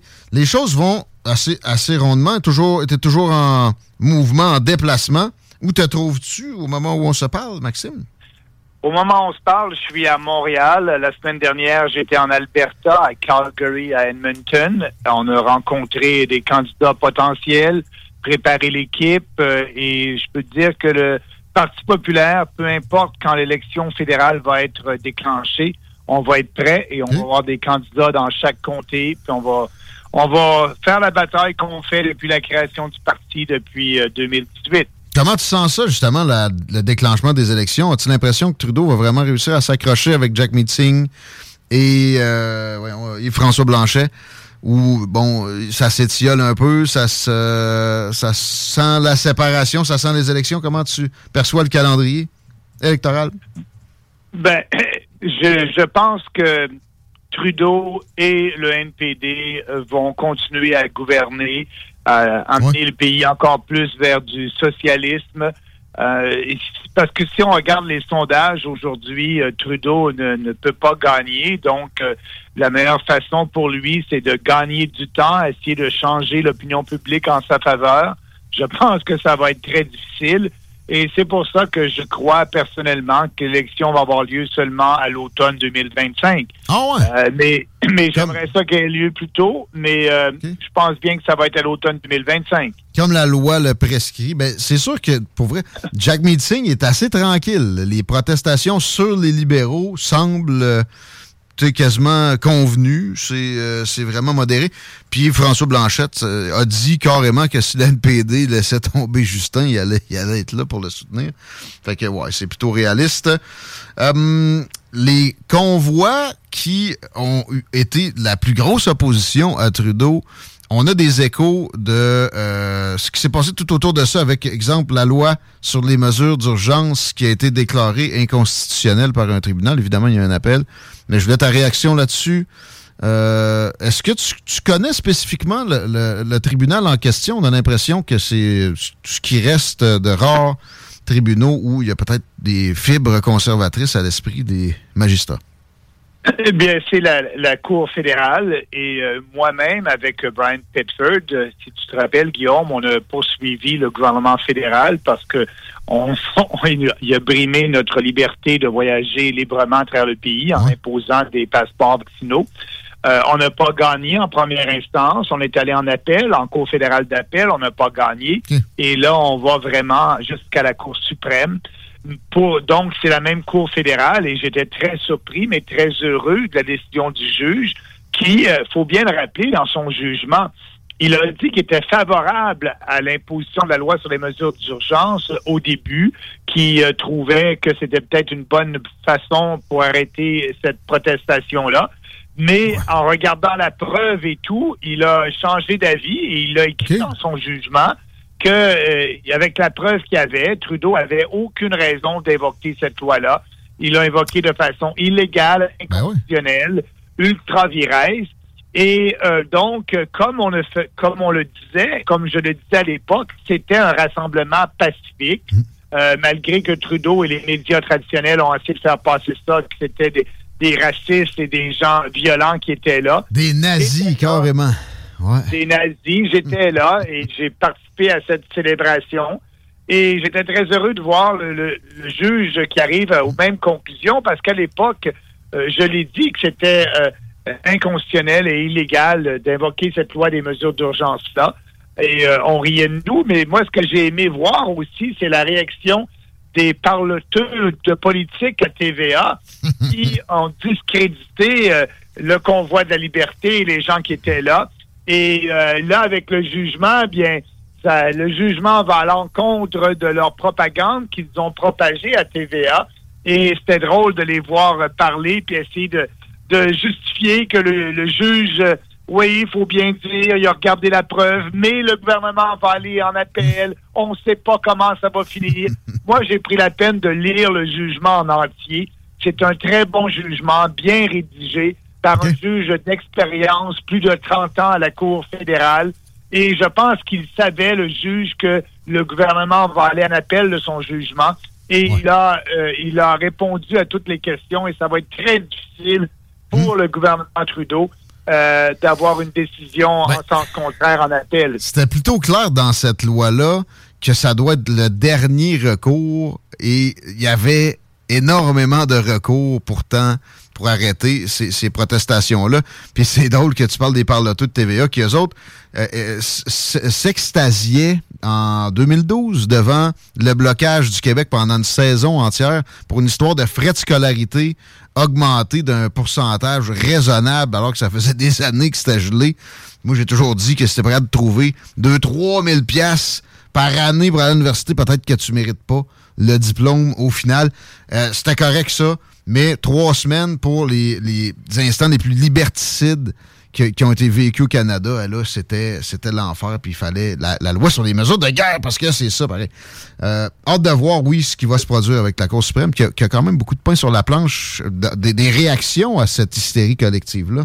Il y a, on a reçu Gloriane Blais hier qui demande la révocation de la loi sur la santé publique. Il y a la cause que tu as évoquée aussi, qui est la tienne. Euh, il y en a d'autres. Euh, on, a très hâte de voir les dénouements de ça, mais j'ai envie de te demander ton appréciation sur l'indépendance de la justice. Parce que, tu sais, il y a quand même un fort pourcentage de juges au Canada qui ont été nommés par des libéraux et euh, aussi qui sont carrément des membres du Parti libéral ou des donateurs. Il y a des chiffres de l'ordre de 70% qui circulent. Comment tu perçois l'indépendance de nos tribunaux? Bien, dans mon cas personnel, euh, on n'a pas gagné en première instance ni en appel. Et pour une raison majeure, et, c'est là que je me questionne sur l'indépendance des juges qui ont écouté notre cause en cours euh, fédéral et en cours d'appel fédéral. Euh, la, la, question pourquoi, quand je dis on n'a pas gagné contre les passeports vaccinaux, c'est pas qu'on a jugé la cause au fond, c'est que le gouvernement est arrivé puis a dit Maintenant, cette question-là, elle est théorique et le gouvernement devrait pas euh, ne devrait pas écouter cette cause-là. Elle est théorique parce que les, la, restriction, les passeports vaccinaux ont été levés et M. Bernier peut maintenant circuler librement au Canada. Et donc, le juge de, première instance a dit, c'est vrai, c'est théorique, on n'écoute pas la cause. Après six mois, de préparation de preuves, d'interrogatoire et de contre-interrogatoire qu'on avait fait avec les fonctionnaires du gouvernement fédéral. Et la Cour d'appel fédérale dit la même chose. Ça, c'est un peu, Guillaume, comme euh, euh, dire à un voleur qui a volé un bien et que là, il s'en va en cours et le voleur plaide, Monsieur le juge, j'ai remis ce bien-là à la personne, donc je ne devrais pas être jugé. Et le juge dit, c'est vrai, monsieur, vous avez remis le bien, donc c'est correct. On n'écoutera pas la cause, on vous jugera pas. Un vol est un vol et cette personne-là doit être jugée. Et on a, on a restreint mes droits et libertés et les droits et libertés des Canadiens avec l'interdiction de voyager librement au pays contre la Charte des droits et libertés. Et cette, cette cause-là devrait être entendue, mais elle n'a pas été entendue au fond. Et c'est pour ça qu'en réponse à ta question, j'ai beaucoup de doutes sur l'indépendance des, juges et c'est pourquoi j'ai été agréablement surpris mm. euh, de la décision du juge de la Cour fédérale dans la cause contre le, euh, gouvernement fédéral pour, pour avoir invoqué la loi des mesures d'urgence. En même temps, ça ne veut pas dire qu'ils se parlent puis qu'ils complotent derrière des, des, rideaux noirs avec euh, des, des sessions occultistes. C'est qu'ils sont pris dans le même group think et dans une, espèce de de, bah, qu'on va appeler libéral. Puis sont c'est difficile de s'en extraire, même si ils se pensent objectifs. C'est comme des, journalistes à Radio-Canada qui prônent qu'ils réussissent à être objectifs puis à refouler leurs opinions, alors que c'est tellement visible qu'ils sont incapables. Et de toute façon, c'est inhumain. Euh, OK. Pour, pour, parler encore un peu de, ça, puis de, pas sur le convoi, les tracteurs, les agriculteurs en Europe, je voyais Charles Gave dans Libre Média dire récemment que c'était un réveil des peuples. As-tu cette impression-là? Les médias essaient de nous présenter ça comme une réaction à des politiques très spécifiques. Pourtant, quand on interroge euh, les, acteurs de ça, puis ceux qui appuient, on voit du monde sur des viaducs là-bas, comme on avait observé pour le convoi ici. Euh, c'est plus large que ça. C'est vraiment une réaction épidermique aux politiques interventionnistes ultra interventionnistes des gouvernements progressistes répandus partout. C'est-tu le backlash qu'on attendait, Maxime Bernier? Ben, c'est ce qui arrive lorsque tu as des gouvernements tentaculaires qui briment les droits et libertés des gens, qui euh, des gouvernements en Europe qui disent que les agriculteurs euh, nuisent à, la planète euh, et qui ne doivent pas utiliser certains engrais, qui utilisent d'ailleurs depuis des années. Mmh. c'est la logique que l'humain n'est pas important, la planète est plus importante que l'humain. Et le problème, c'est qu'il y a trop d'humains sur la Terre. Il faut régler, il faut régler ce problème-là. Il n'y aura jamais trop d'êtres humains sur la Terre et, on ne manquera jamais de ressources naturelles, peu importe le nombre de personnes qu'on a sur la Terre, parce que la dernière ressource, l'ultime ressource qui est plus importante que les ressources naturelles, c'est l'ingéniosité humaine. Et l'homme va toujours trouver un moyen substitut pour développer. Exemple, si euh, il manque une matière, bien l'ingéniosité humaine va trouver un, produit substitut et, et, les gens vont aller vers ce produit substitut-là. Ça fait des, des, des centaines d'années qu'on existe sur la Terre, mais là, en Europe, et on arrive au Canada, on impose la réglementation pour euh, euh, nuire à ces agriculteurs-là et à d'autres gens de la société. Et là, le peuple dit assez, c'est assez on doit être libre de faire ce qu'on veut sur la Terre en respectant, oui, euh, Mère ben Nature, mais, mais on, doit l'exploiter. L'homme est plus important que la Terre. Pour survivre, il faut exploiter la Terre. Il faut être capable de faire, faire pousser des fruits, des, des, légumes. Il faut être capable d'exploiter de, façon euh, euh, de façon rentable et de façon soutenable les, les, ressources naturelles. Et c'est ce qu'on fait. Mais là, c'est un c'est vraiment, là, euh, excusez-moi l'expression en anglais, un backlash. les gens euh, en Europe et disent assez, c'est assez, pas seulement qu'aux Pays-Bas, en France, euh, en Allemagne et dans d'autres pays. Et, et on regarde ce qui se passe à la télévision ici, au Québec et au Canada. On veut pas parler de ces choses-là. On veut pas couvrir ces hmm. événements-là. Et là, les gens, bien, perdent de plus en plus confiance aux médias traditionnels et, vont, ils vont trouver leur information dans d'autres médias. Et c'est bien, c'est ce qu'il faut faire. Il faut pas dépendre d'un seul média pour notre information. Ça, a beaucoup de bons côtés, cette dynamique-là, cette nouvelle dynamique-là. Avec la réaction, l'histoire avance toujours par balancier. Euh, mais moi, j'avais, j'étais inquiet depuis 3-4 ans que ça colle trop du côté interventionniste. Puis euh, en, même temps, interventionniste, oui, un peu anti-humain, mais surtout anti-racine de, des fondements de ce qui a rendu l'Occident si attirant pour l'étranger. Puis bon, on célèbre l'étranger. Il y aura jamais, on dirait qu'il n'y aura jamais trop d'étrangers en Occident, mais agriculteurs, exemple, c'est beaucoup du monde avec des, des racines longuement implantées en Europe ou euh, en Amérique et on les attaque plein dans un moment où les, prix sont exorbitants. Euh, puis oui, on, a l'impression que c'est ça, c'est l'humain qui est attaqué, mais non, pas, pas tous les humains. Des, euh, des immigrants, ça rentre, c'est du million par année aux États-Unis, pardon, par mois, des millions par mois. Et là, on parle de s'entendre pour 1,8 par mois d'illégaux. ça, c'est correct. sais on, a l'impression que c'est ça. Il y, a, une attaque sur les gens enracinés de plus longue date dans les sociétés occidentales. Est-ce que tu euh, partages cette, façon de voir-là? Que, les Olaf Schultz ou les Justin Trudeau de ce monde sont en mode euh, attaque des racines occidentales? Ben, écoutez, lorsqu'on a de l'immigration de masse comme ça aux États-Unis ou au Canada, mais il faut dire que le Canada, c'est pire que les États-Unis. Les chiffres bruts sont peut-être plus élevés aux États-Unis. Mais au Canada, par capita, par tête de pipe, par habitant, on a, on a plus d'immigrants que tout pays développé sur la Terre.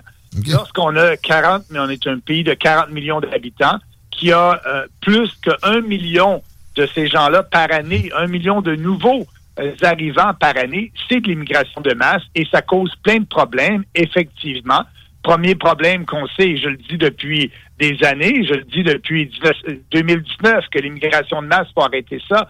Et je me suis traité de raciste et xénophobe à l'époque. Je le disais, ça, va, ça, diminue notre niveau de vie. Euh, on s'appauvrit les gens ont de la misère à trouver un logement euh, à, coût abordable dans les grandes villes autant que dans les villes moyennes. Et euh, le système de santé est débordé. Ces gens-là, ils, profitent du système de santé au Canada. Le système de santé n'est même pas assez efficace pour donner des services rapides à la population canadienne, québécoise existante. Et on amène un, million, un million de, nouveaux, arrivants par année. C'est la population de la Nouvelle-Écosse. On a une Nouvelle-Écosse à chaque année au Canada. Il faut arrêter ça. Et là, bien, je pense que les, gens des médias traditionnels commencent à le réaliser, que ça a un impact. Et, et pourquoi? Il faut se demander de pourquoi. Trudeau pense, et, il a été, il regarde les faits. Et en 2015, qui a donné euh, le, le gouvernement à Trudeau, permis d'être au gouvernement, c'est les comtés où il y a une forte proportion d'immigrants. Et donc, il veut plaire à ces comtés-là parce que là, on a de l'immigration en chaîne, si je peux me dire ainsi, c'est parce que ah on a on, a une personne qui vit au Canada, puis elle a le droit de, elle a le droit de venir faire venir sa famille. Mais avant la famille, c'était le père, la mère et les enfants. Mais mmh. maintenant, pour Trudeau et Poliev, la famille, c'est la famille élargie. C'est le frère, la sœur, l'oncle, la tante, la grand-mère, le, grand-père.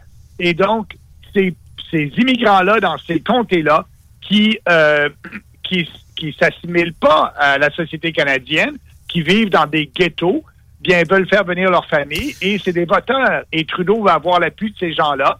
Donc, euh, c'est pour ça que l'immigration de masse, il se dit, ben ces gens-là, ils sont venus au Canada sous mon gouvernement, ils vont certainement me, me récompenser et voter pour moi. Sinon, ils veulent faire venir leur famille élargie et je suis pour ça. Donc, euh, hmm. ils vont s'apercevoir que c'est bon de voter libéral. Ça ressemble à ça. C'est difficile de prêter des intentions, mais là, des preuves circonstancielles qui s'accumulent à ce degré-là. C'est de la déshumanisation. Si vraiment Trudeau était un, amateur, euh, un, ami de toutes les, provenances ethniques du monde, il respecterait aussi leurs racines. Je disais récemment que 85% des diplômés haïtiens s'expatrient. Est-ce que c'est bon pour Haïti? Est-ce que c'est est -ce c'est bon que l'Afrique se, se, vide? Ben, c'est ça. C'est la perte de leur cerveau. Puis pour l'immigration de masse, il faut dire que Poliev, c'est la même chose. Il parle pas contre ça. Il est d'accord avec ça parce qu'il se rappelle, Poliev, qu'en 2011, Stephen Harper avait une majorité en ayant l'appui de ces comtés-là à forte proportion ethnique à Toronto et Vancouver. Et donc, Poliev joue la même game que Trudeau et veut plaire à ces comtés-là pour être sûr d'avoir le pouvoir. Donc, les deux partis de l'establishment, les deux vieux partis, les libéraux et les conservateurs, ont des politiques non pas pour faire en sorte que le Canada soit meilleur et aider les Canadiens, mais pour leurs propres intérêts électoraux à court terme. Puis, on va dire que c'est toi qui joues sur les sentiments les moins nobles des gens, mais eux autres misent sur le fait que le monde va voter juste par leurs propres petits intérêts de faire venir leur famille, puis qu'il y aura toujours plus d'immigration. C'est encore là déshumanisant. C'est pas c'est pas de les, percevoir à la juste hauteur de, de ce qu'ils ont le potentiel d'être. Il y a quand même moyen de les convaincre que l'immigration massive, c'est pas c'est pas bon pour eux, c'est pas bon pour le Canada. Il doit y avoir des fluctuations là-dedans. C'est pas raciste, c'est pas méchant pour personne, à un moment donné, de fermer les vannes de la chose. Parlant de Pierre Poliev puis de similarité avec Justin Trudeau, le dossier ukrainien qui, euh, qui est exactement traité de la même façon dans les deux parties.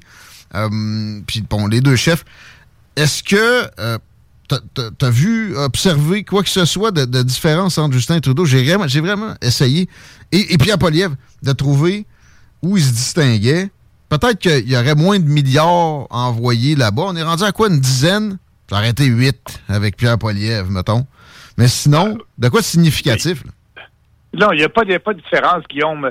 Les deux sont pro-guerre. On est le seul parti politique canadien qui est pour la paix et on dit on n'a pas depuis le début qu'on dit ça qu'on n'a pas d'affaire là et on nous disait ben l'Ukraine est une démocratie, il faut l'aider. Et moi je disais bien c'est une démocratie qui est corrompue. Euh, il y a de la corruption et là on le voit de plus en plus. L'argent que les Américains et peut-être nous les Canadiens donnés, il y a 40 millions de dollars là, qui se sont envolés, là, qui devaient être là pour acheter des, des, des, des obus pour, pour se battre contre les Russes. Mhm. Mais non, ça a été ça a été détourné et, on cherche où est allé l'argent. Euh, c'est pas une démocratie stable. Euh, il y a de la corruption en Ukraine. Ben, a- on, a- essaie, on, a, on a essayé de nous vendre l'Ukraine comme étant un pays comme, comme les pays euh, développés comme nous ici dans l'Ouest. Hmm. Euh, mais c'est pas le cas. Et je leur ai dit, c'est faut pas aller en Ukraine. On, on est nos voisins, c'est les Américains et les Russes. Pourquoi se mettre à dos les Russes? Les- et, et on ne devrait pas. C'est une guerre là par procuration que fait les Américains euh, en utilisant les Ukrainiens contre les Russes. Et là, il faut que ça arrête cette guerre-là. Mais Trudeau et Poliev sont d'accord à envoyer de l'argent. Et là, l'impact que ça va avoir, Trudeau a créé un programme spécial. On va avoir plus de 100 000 Ukrainiens qui vont venir ici on- parce que, bon, euh, euh, et donc, c'est encore de l'immigration de masse. Euh, il faut arrêter ça et, euh, et c'est pas demain matin, si on a un gouvernement Poliev, que ça va arrêter. Jamais un mot sur la paix non plus. J'ai jamais euh, vu le- ce mot-là être prononcé, à part quand des fois la Chine fait des, des efforts en ce sens-là, mentionne la chose, puis là, tu sais, il faudrait que peut-être on commence à en parler. Non, euh, c'est euh, de la corruption qui revient probablement au Canada aussi. J'ai l'im- l'impression qu'il y a du monde qui bénéficie de ces, ces envois-là. En fait, j'ai entendu des diplomates américains carrément dire que la majorité des, euh, des envois d'argent revenaient aux États-Unis pour avec des achats d'armement, mais d'autres équipements aussi. Et puis de la corruption, c'est pas juste ça. C'est pas, pas vrai que c'est une démocratie. L'opposition a été interdite. Ils arrêtent carrément des, des gens qui osent parler contre Zelensky depuis plusieurs mois maintenant. Les médias ont été nationalisés. Ce n'est plus une démocratie. Puis quand euh, il y avait un gouvernement pro-russe qui avait été élu démocratiquement, ben, il a été enlevé de là par une, une révolution orange où les Américains, puis ben des, euh, des, des acteurs canadiens étaient carrément mélangés, les deux mains dedans. Euh, et après ça, là, supposément que c'est redevenu une démocratie, c'est plus que risible. C'était pas hein? Ben, effectivement, et le- tu parles du coup d'État qui a été euh, arrangé et aidé par la CIA pour euh, effectivement euh, tasser un gouvernement qui avait été élu de façon légitime, mais pour le- les États-Unis, c'est un gouvernement qui était pro-russe et ne voulait pas ça. Donc, euh, euh, ça fait longtemps que cette euh, cette guerre-là existe entre les, les Américains et les Russes par rapport à l'Ukraine. On n'a pas d'affaire à se mêler de ça, nous. Et là, on est en plein dans ce conflit-là. Et on se fait des ennemis et, euh, et on dépense de l'argent qu'on n'a pas. Euh, 10 milliards de dollars, là, on aurait pu bâtir un, un hôpital. Euh, on, pourrait- tu sais, on, on pourrait prendre cet argent-là pour aider les Canadiens, surtout que notre niveau de vie, à cause de l'inflation, qui est due à Trudeau et ces dépenses-là, mais aussi à Poliev, parce que Poliev a approuvé toutes les dépenses irresponsables suite à, à la COVID. Il a appuyé le budget de Trudeau et il a voté pour ces dépenses-là. Là, il se dit, bien, c'est de, de, de- de l'inflation qui est due à Trudeau, il dépense trop, mais il avait approuvé ces dépenses-là lui aussi. Et, et là, on vit avec une inflation galopante, notre coût de la vie qui augmente, notre pouvoir d'achat qui diminue, notre niveau de vie qui diminue, et, on n'est pas sorti du bois parce que je pense que c'est le début, là. C'est une façon de payer pour ces déficits-là, cette inflation-là. Et on a encore pour plusieurs années de l'inflation entre 2 et 6% Dépenses, dépenses, dépenses militaires. Parlant de l'OTAN, je vois Donald Trump au sud mettre l'OTAN en question, remettre l'OTAN en question bien des occasions, peut-être un peu moins récemment. Euh, est-ce qu'on devrait garder ça, puis est-ce qu'on devrait enfin euh, arriver à notre 2% de dépenses militaires par rapport au PIB sous un gouvernement euh, populaire? populaire? Ben, absolument, on devrait y aller avec le 2 Trump avait raison de dire qu'on doit financer pour nos propres défenses, pour notre propre défense nationale. Euh, et mais ça doit se faire sur quelques années. Puis il faut avoir euh, un engagement ferme. Et en ce qui concerne l'OTAN, moi je crois que l'OTAN doit arrêter son expansion. C'est une des raisons pourquoi que les Russes ont décidé euh, d'envahir une partie de l'Ukraine, parce qu'ils ont toujours dit depuis à peu près une vingtaine d'années qu'ils ne toléraient jamais euh, l'Ukraine, son voisin, membre de l'OTAN. Et lorsqu'on est membre de l'OTAN, bien il y a une base militaire qui vient avec. Et ils voulaient pas avoir de base militaire où les Américains auraient pu mettre des missiles tout près de la Russie. tout comme Kennedy en 1964, 63-64, la crise des missiles à Cuba. Il a dit à Khrushchev à l'époque euh, qu'il ne voulait pas de missiles russes aux portes des États-Unis. Euh. Stationnés, à Cuba. On n'accepterait pas que le Mexique ait des, des lampes de lancement, de lancement de missiles avec une association militaire chinoise, sino-russe, mettons, puis on aurait raison. Hmm. C'est ça. Et là, et, Poutine demandait la même chose. Puis euh, non, nous, on continue à faire. L'OTAN continue à avoir de l'expansion. Et ça, ça devrait arrêter. Ça ne veut pas dire de la dissoudre non plus. Ça ne veut pas dire de la dissoudre, mais ça veut dire d'être ferme et de ne pas participer et, et, et, y aller avec notre point de vue. Puis si notre point de vue n'est pas entendu en tant que pays, bien là, on peut se poser la question si ça vaut la peine de rester dans l'OTAN. Intéressant comme d'habitude, enrichissant. On peut peut-être euh, référer les gens au site pour les activités qui s'en viennent, peut-être devenir membre, donner de l'huile de coude? Oui, effectivement, les gens peuvent aller sur notre site parti-populaire-du-Canada.ca. Et euh, je les invite, je les, incite aussi à aller sur le site du Parti conservateur du Canada, particonservateurducanada.ca, et à trouver la plateforme électorale de Pierre Poliev. vous allez voir qu'il n'y en a pas. Et si vous allez sur notre plateforme, on a sur notre site web, on a notre plateforme qui est la même depuis 2018 quand on a créé le parti. Et c'est un parti qui se bat pour des idées. Si elles ne sont pas populaires au moment où on en parle, on pense qu'elle va devenir plus populaire parce que plus on en parle, c'est basé sur les faits, c'est basé sur le gros bon sens. Et pour, on a parlé de l'immigration. En 2019, j'étais un raciste. Aujourd'hui, je suis plutôt un visionnaire. Bien, c'est ça. C'est, j'invite les gens à aller lire notre plateforme et s'ils aiment notre plateforme, ben, appuyez-nous. Euh, vous pouvez devenir membre, vous pouvez vous abonner à notre euh, infolettre. Et parce que notre plateforme ne changera pas. On fait pas de la politique basée sur des sondages, on fait de la politique basée sur des convictions. Et euh, merci. merci. J'espère bien que plusieurs personnes vont pouvoir aller voir et s'intéresser à ce qu'on fait en tant que parti politique. Ça vaut la peine. À la prochaine. Merci Guillaume, à plus tard. Bye bye. Maxime Bernier, Parti populaire du Canada.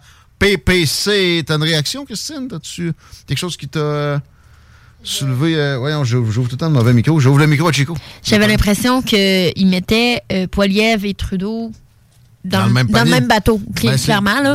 Où, c'est deux facettes d'une même pièce de monnaie. C'est ça, c'est ce qui... C'est de plus en plus quelque chose que je pense. Il va rester à voir comment Poliev se comporte une fois élu. On peut quand même difficilement lui reprocher de, souhaiter obtenir le pouvoir puis faire quelques compromis.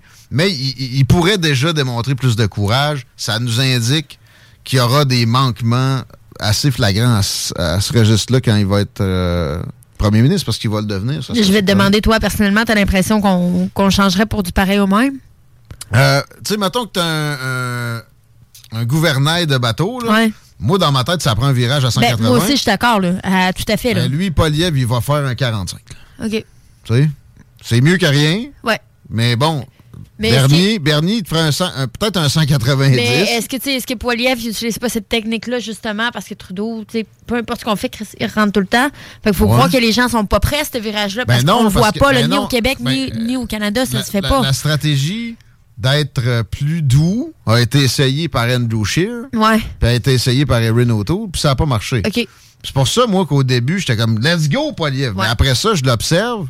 Puis il s'en va dire, il s'en va dire au 93, il y a Cogeco qui favorise des médias indépendants. Il se ramollit. Il est exactement similaire à Trudeau sur ce qu'on vient d'évoquer, l'Ukraine puis l'immigration de masse, mais surtout, euh, en général, il, se distingue pas beaucoup. Puis c'est vrai que son programme, c'est un vide plutôt abyssal. Si tu es courageux, tu arrives avec des, des, des propositions bien édictées, nombreuses. Puis au lieu d'insulter nos, nos mères. C'est facile, ouais, mais, ouais, c'est facile, puis il avait raison. c'est facile aussi d'insulter Justin Trudeau, puis il a raison. Mais c'est facile. Proposer un plan, ouais, c'est ça. Proposer un plan au lieu d'insulter puis dire que c'est. On va en parler d'un autre plan de conservateurs qui, moi, en plus ma faveur. Un peu Michel Tardif s'amène du Parti conservateur du Québec dans les prochaines secondes. Yo, what's good, y'all? This is Master Ace from Brooklyn, New York, and you're tuned in to CJMD 96.9, Levis, Southside, Quebec City. Real hip hop over here. CJMD, talk, rock, hip hop. Alternative radio.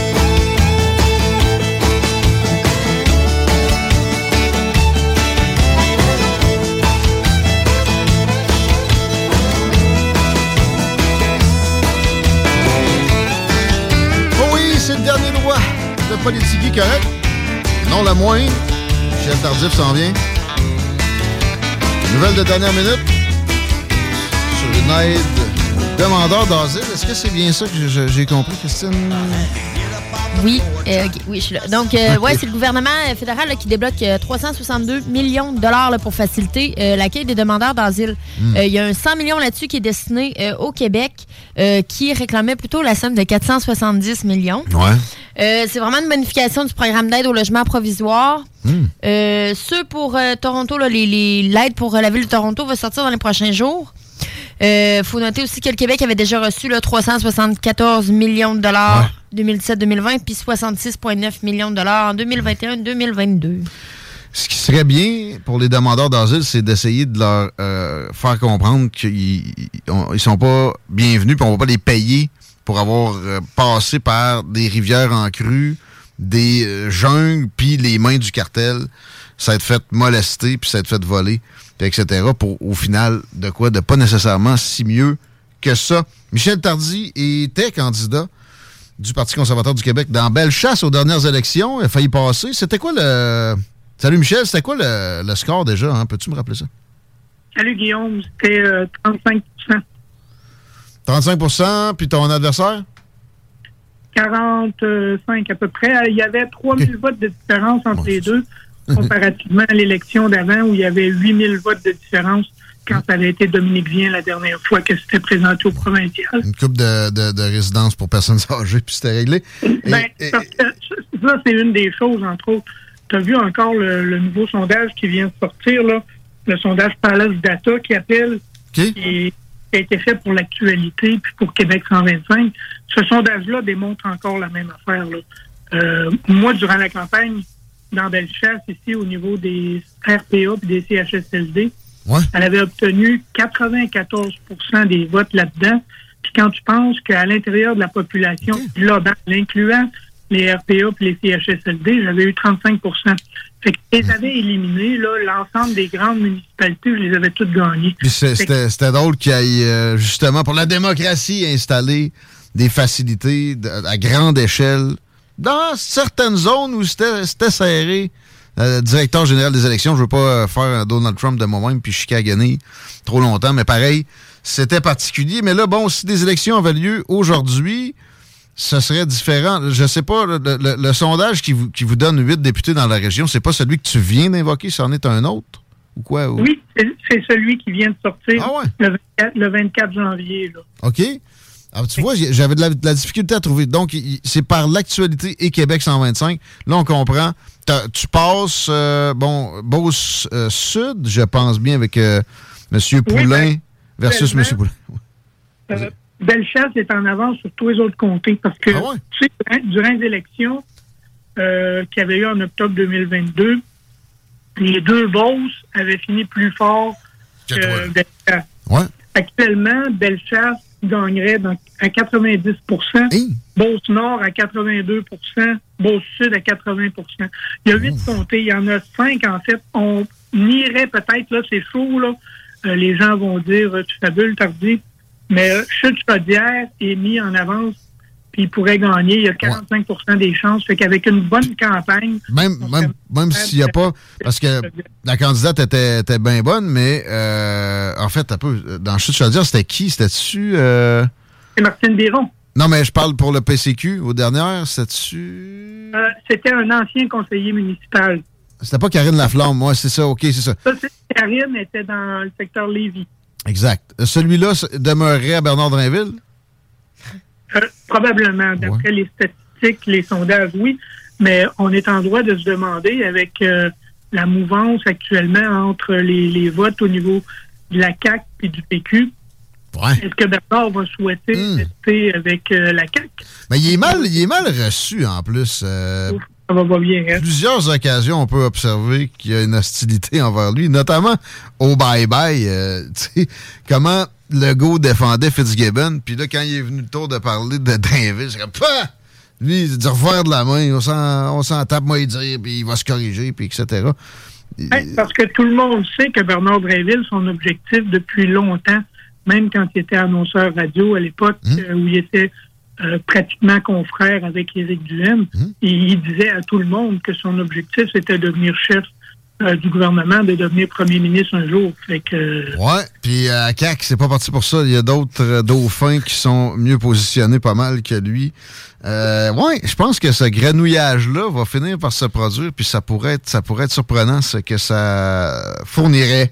Mais ouais, euh, bon, dans la région de Québec, sinon, est-ce que Chauveau, le siège que visait Éric Duhem au dernier, aurait aussi été aux mains des conservateurs s'il y avait eu un vote euh, le 24 janvier?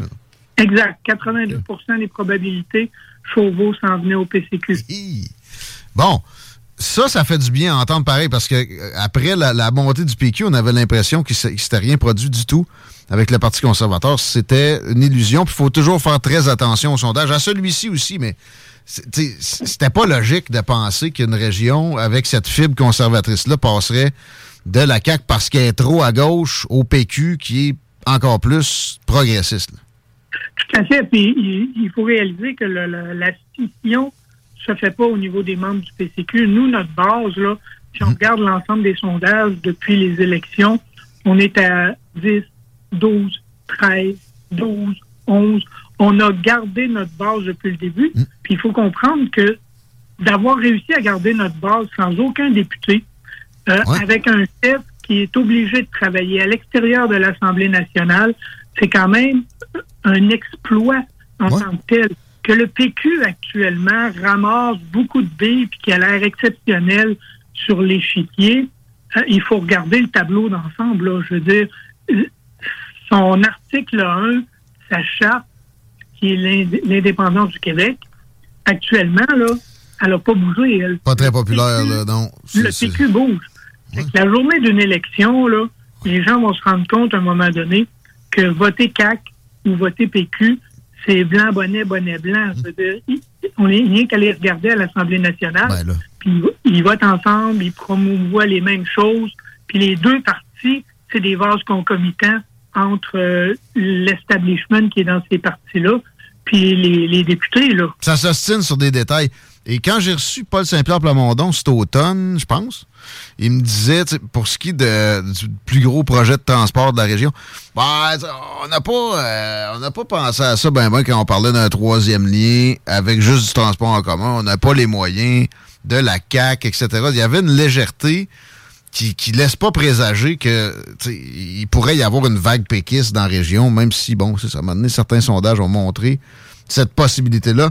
Je répète, faut jamais croire d'emblée les sondages. Il faut faire attention à, à comment ils sont montés aussi. Les sondages probabilistes sont de plus en plus rares, trop rares. Et souvent, c'est fait par panel web et c'est là qu'on on va observer euh, que les partis plus progressistes sont plus favorisés.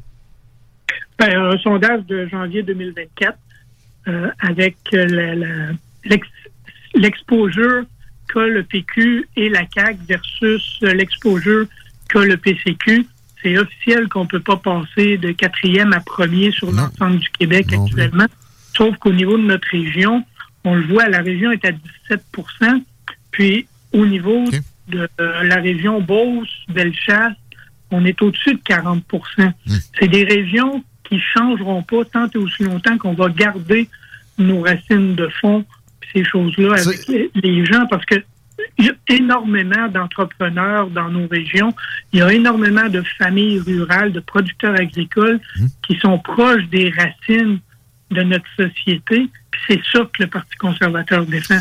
Il y a des limites aussi à croire. Tu sais, la CAQ pourra plus jamais présenter de projets de façon, de grands projets de façon crédible. Puis le monde en veut depuis toujours pour ce qui est décloisonné.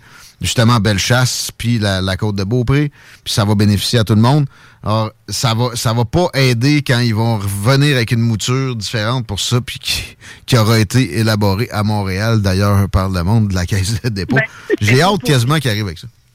C'est pas pour rien qu'ils ont envoyé le dossier du troisième lien et puis euh, du, euh, du tramway à la CPDQ Infra. Je veux dire, euh, la Caisse de dépôt et de placement du Québec, là, ils vont dire bon, mais c'est pas nous qui l'avons décidé. Sauf que ce que la Caisse de dépôt va déposer comme projet au mois de juin, c'est un c'est une étude qu'ils ont déjà en main. Puis tout ce qu'ils font, c'est qu'ils mettent un deadline entre le fait qu'ils l'ont puis le fait qu'ils vont le présenter parce qu'ils savent que s'ils présentent trop proche de leur dernière erreur et tout, tout va être décrédibilisé en partant. Euh, parlant de crédibilité, avec le programme qui se monte et puis dont la, grosse proportion a été présentée à votre dernier congrès, vous en gagnez à quiconque veut bien se pencher sur la question. Euh, là, il y a des orientations qui sont encore en train de s'élaborer. Je pense que tu travailles sur euh, aussi, justement, les transports avec Éric Duhem. C'est ce que j'ai cru comprendre au cours des derniers jours. Il y avait des rencontres en ce sens-là. Exact. C'est qu'actuellement, on est à établir notre plateforme, là, justement, pour la présenter dans la région de Québec sur le transport adapté, incluant le transport électrique, euh, collectif, avant le dépôt par le CDPQ Infra qui va le faire, eux autres, au mois de juin, comme ils l'ont annoncé. Nous autres, en mai, on va déjà annoncer notre plateforme.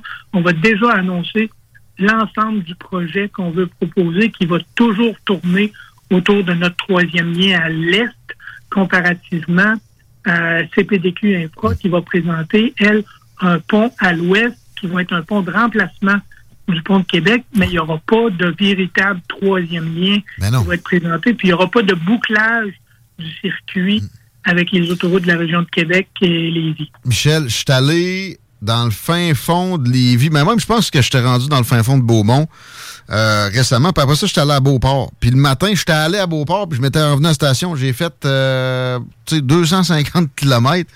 S'il y avait eu ce lien-là, je, me- je me coupais la moitié de la patente. C'est ça. C'est tellement capoté. Décloisonnement. Il y a des pénuries de main-d'œuvre. Qu'est-ce qu'on va faire? Il y, a, il y a des mécaniciens dans Bellechasse qui pourraient travailler sur la côte, euh, des gars de la construction de la côte qui pourraient venir facilement euh, euh, bâtir des logements, je sais pas moi, à lac et chemin. Mais non, à, cause de, l'engourdissement du centre qu'on a depuis des décennies, qui finalement devient extrême parce que c'est tellement logique que ça soit euh, présent. Est-ce qu'il y a des projets de transport en commun? Il y avait de la gratuité qui avait été un excellent coup d'ailleurs à la dernière campagne électorale. Ça, c'est encore une de nos, de, nos projections qu'on veut mettre dans notre projet de transport intégré. C'est qu'avant d'investir, tu le sais, au niveau des... euh, tous les auditeurs le savent, là, quand ils ont mis de côté le projet de tramway qui va être représenté sous une autre mouture en juin, c'est un projet qui était rendu à 10 milliards. Au début, on nous parlait de 3 milliards, là, on nous parle de 10.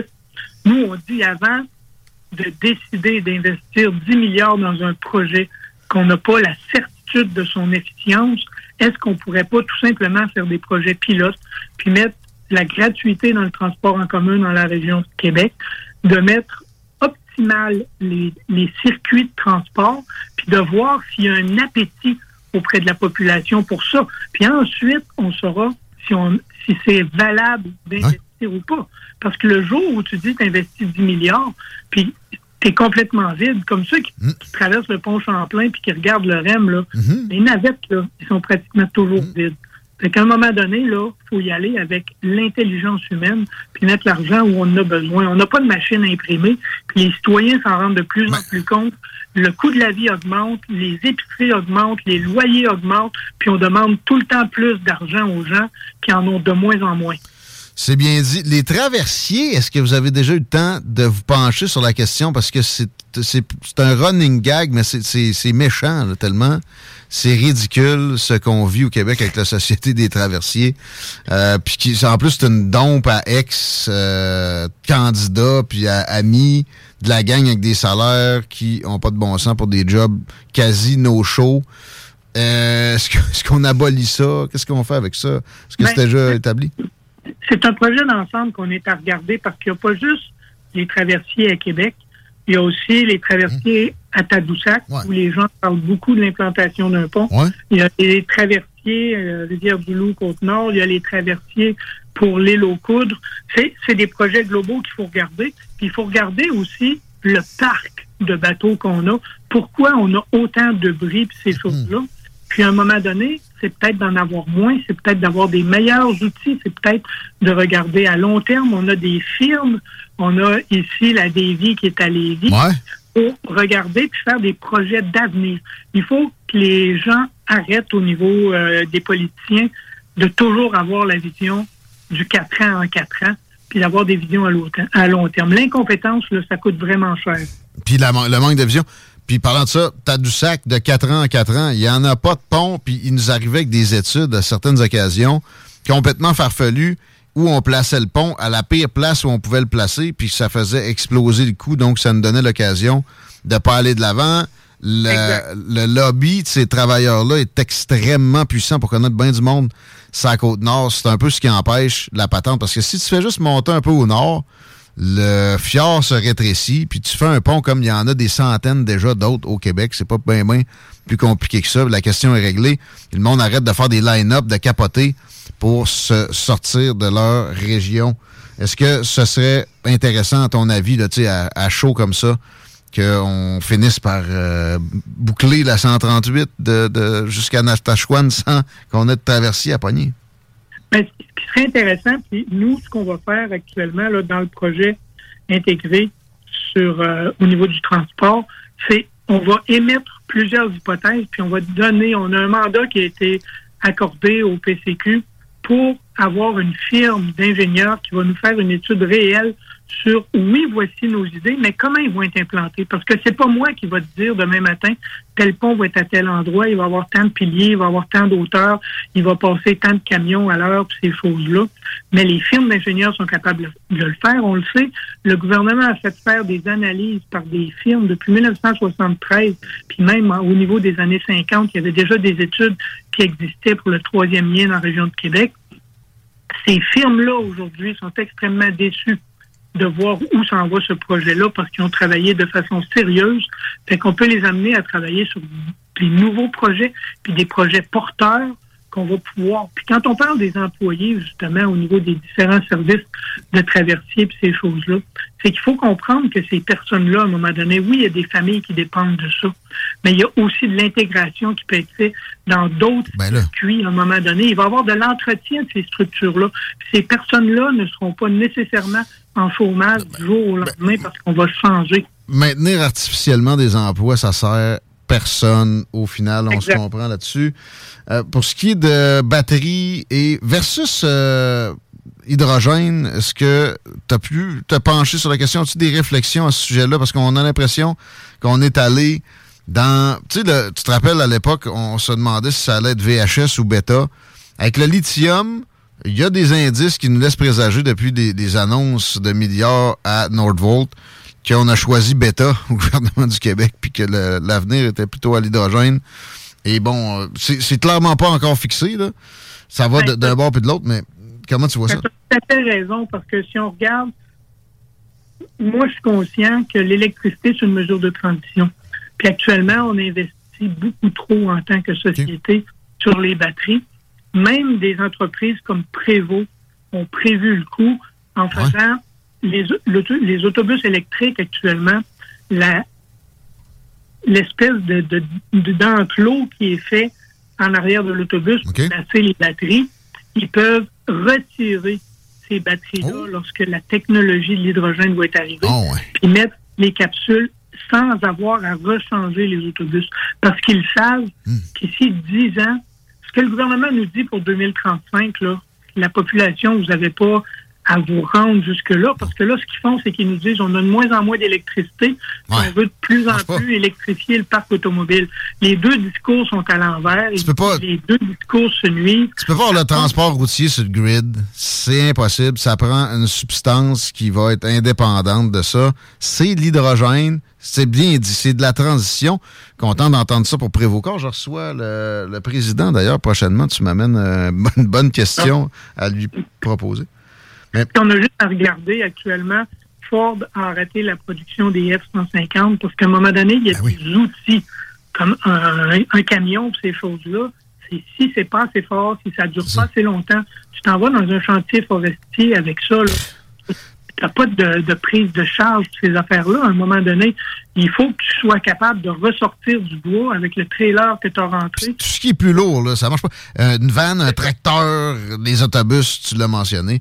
Euh, on le saurait si c'était vraiment prometteur et ce n'est pas le cas. Puis même les, les voitures, je pense que j'ai vu euh, un post. euh, vous avez eu des rencontres, puis il y a quelqu'un qui est venu en, en véhicule électrique, je sais pas si c'était là, là, puis il, il est resté en panne. Il a fallu qu'il se fasse euh, Exact. remorquer carrément. En C'est pas au point. il était pas à la réunion parce qu'il a fallu qu'il arrête de se charger. Mais c'est pas au point, mais ça le sera probablement jamais. Merci, Michel, de nous jaser ça. comme on, espère le faire le plus souvent possible. Puis, euh, peux-tu nous faire une petite plug en terminant? Comment on fait pour te parler? Qu'est-ce que tu recommandes au monde qui veut s'impliquer avec le Parti conservateur du Québec? Bien, actuellement, au niveau du Parti conservateur, on va avoir une belle activité régionale qui va être notre cabane à sucre qui va se dérouler euh, chez l'érablière Bruno à Saint-Henri le 6 avril. Euh, l'ensemble des membres de l'exécutif national, ce qu'on appelle le BEN, et puis le chef vont être présents avec nous autres. Fait qu'en allant sur le site du PCQ, vous allez pouvoir être capable de voir euh, cette activité-là, puis vous inscrire, puis venir nous rencontrer, parler avec nous autres, parler des, différentes choses, parce que actuellement, on a des dossiers comme l'identité numérique. Il y a beaucoup de choses qu'on va faire là-dessus. On, mmh. on est à établir notre plateforme sur le programme en éducation on établir notre livre blanc sur l'autonomie. C'est toutes des choses qu'on fait avec et pour la population. Puis euh, venez nous rencontrer. Vous pouvez nous trouver sur Facebook facilement, sur les autres médias sociaux aussi. ça va toujours me faire plaisir de discuter avec vous autres. Ouais, toujours facile à joindre, facile à jaser. Merci Michel. C'est un grand plaisir. On apprécie. À bientôt. Un grand merci. Bonne soirée tout le monde. Michel Tardy, mesdames, messieurs. Puis euh, réaction de Christine? Euh, t'as-tu, quelque chose de spécifique? Non, t'as, moins l'air à vouloir réagir que dans, tantôt avec Maxime Bernier. Plus consensuel, peut-être. Euh, puis le gros bassin, c'est comme dirait Pierre Palaveur. non, mais tu sais, tu vois qu'il y, a, analyse des dossiers aussi de belle façon. C'est un biologiste, un gars qui a un PhD. C'est tout un spécimen. J'adore Michel Tardy. On est euh, privilégié de le recevoir. Content de vous le présenter. Content de pouvoir donner aussi des passes pour le Mont Grand Fond. C'est encore le temps. Il reste peut-être deux minutes avant que j'attribue ça. 88 903 5969, un petit texto avec votre courriel, s'il vous plaît. Et vous avez peut-être deux passes, une valeur d'à peu près une centaine de pièces pour aller faire un tour au fameux Mont Grand Fond, une vingtaine de pistes pour vous autres, avec une vue qui va demeurer dans votre mémoire jusqu'à temps que vous y retourniez parce que la section nord de ça, c'est spectaculaire comme bien d'autres affaires au Mont Grand Fond. Puis dans la région, pourquoi pas aller faire un petit tour au casino de Charlevoix ensuite ou au Manoir Richelieu, moi perso. Je suis plus manoir de l'autre côté de la petite rue que le casino. Mais généralement, je vais quand même faire un, petit tour dans la patente, euh, écouter le son des machines, très reposant. Mais ouais, reposant aussi. Il y a de l'hébergement autour du Mont Grand Fond, toutes sortes de belles affaires. Informez-vous comme il faut. On vous donne des passes si vous textez votre courriel et le nom Mon Grand Fond 418 903 5969 dans les prochaines minutes. Il y a déjà quand même une coupe de noms dans le chapeau. Je vais vous parler de Bain Rénov aussi, avant qu'on s'en aille, parce que c'est une solution idéale pour laver ça. Versus de la céramique, ça peut devenir poisseux. À un moment donné. Mm. Ça n'arrivera pas avec ce que Bain Rénov peut vous installer. Ils font ça sur mesure. C'est de l'acrylique c'est bien jointé avec un bain qui aussi est dans une matière qui se graffinera pas. Tu peux échapper ta mop. Euh, moi, mettons, je veux faire une mop, je vais mettre ça dans le bain pour la, remplir. Et j'aime bien avoir une bonne mop avec des roues. T'oses pas trop mettre ça dans un bain qui est avec de l'émail. Le bain de bain rénov, tu le scraperas pas. T'as des enfants, un bain avec bain rénov, tu vas avoir la paix. Pour le laver, c'est facile comme tout aussi. La majorité des produits vont faire la job, puis tu n'auras pas besoin de frotter. Ça va être juste, tu le mets, tu passes une guenille, puis c'est réglé. Ben rénove. Facile à trouver comme tout sur Google, vous saluerez. Martin Pouliot, qui est propriétaire de ça et qui est un ami de la station, qui contribue à vous fournir le contenu que vous venez de consommer. On se retrouve demain, on sait que notre camp, et on vous laisse entre les bonnes mains d'Ars Macabra dans les prochaines minutes. C'est une grosse soirée à CGMD ce mercredi. Enjoy, ça va brasser. Merci Christine. Au plaisir. Content d'avoir été avec toi. On met ça Hey, it's Paige DeSorbo from Giggly Squad. High quality fashion without the price tag. Say hello to Quince. I'm snagging high-end essentials like cozy cashmere sweaters, sleek leather jackets, fine jewelry, and so much more. With Quince being 50 to 80% less than similar brands and they partner with factories that prioritize safe ethical and responsible manufacturing i love that luxury quality within reach. Go to quince.com slash style to get free shipping and 365 day returns on your next order. quince.com slash style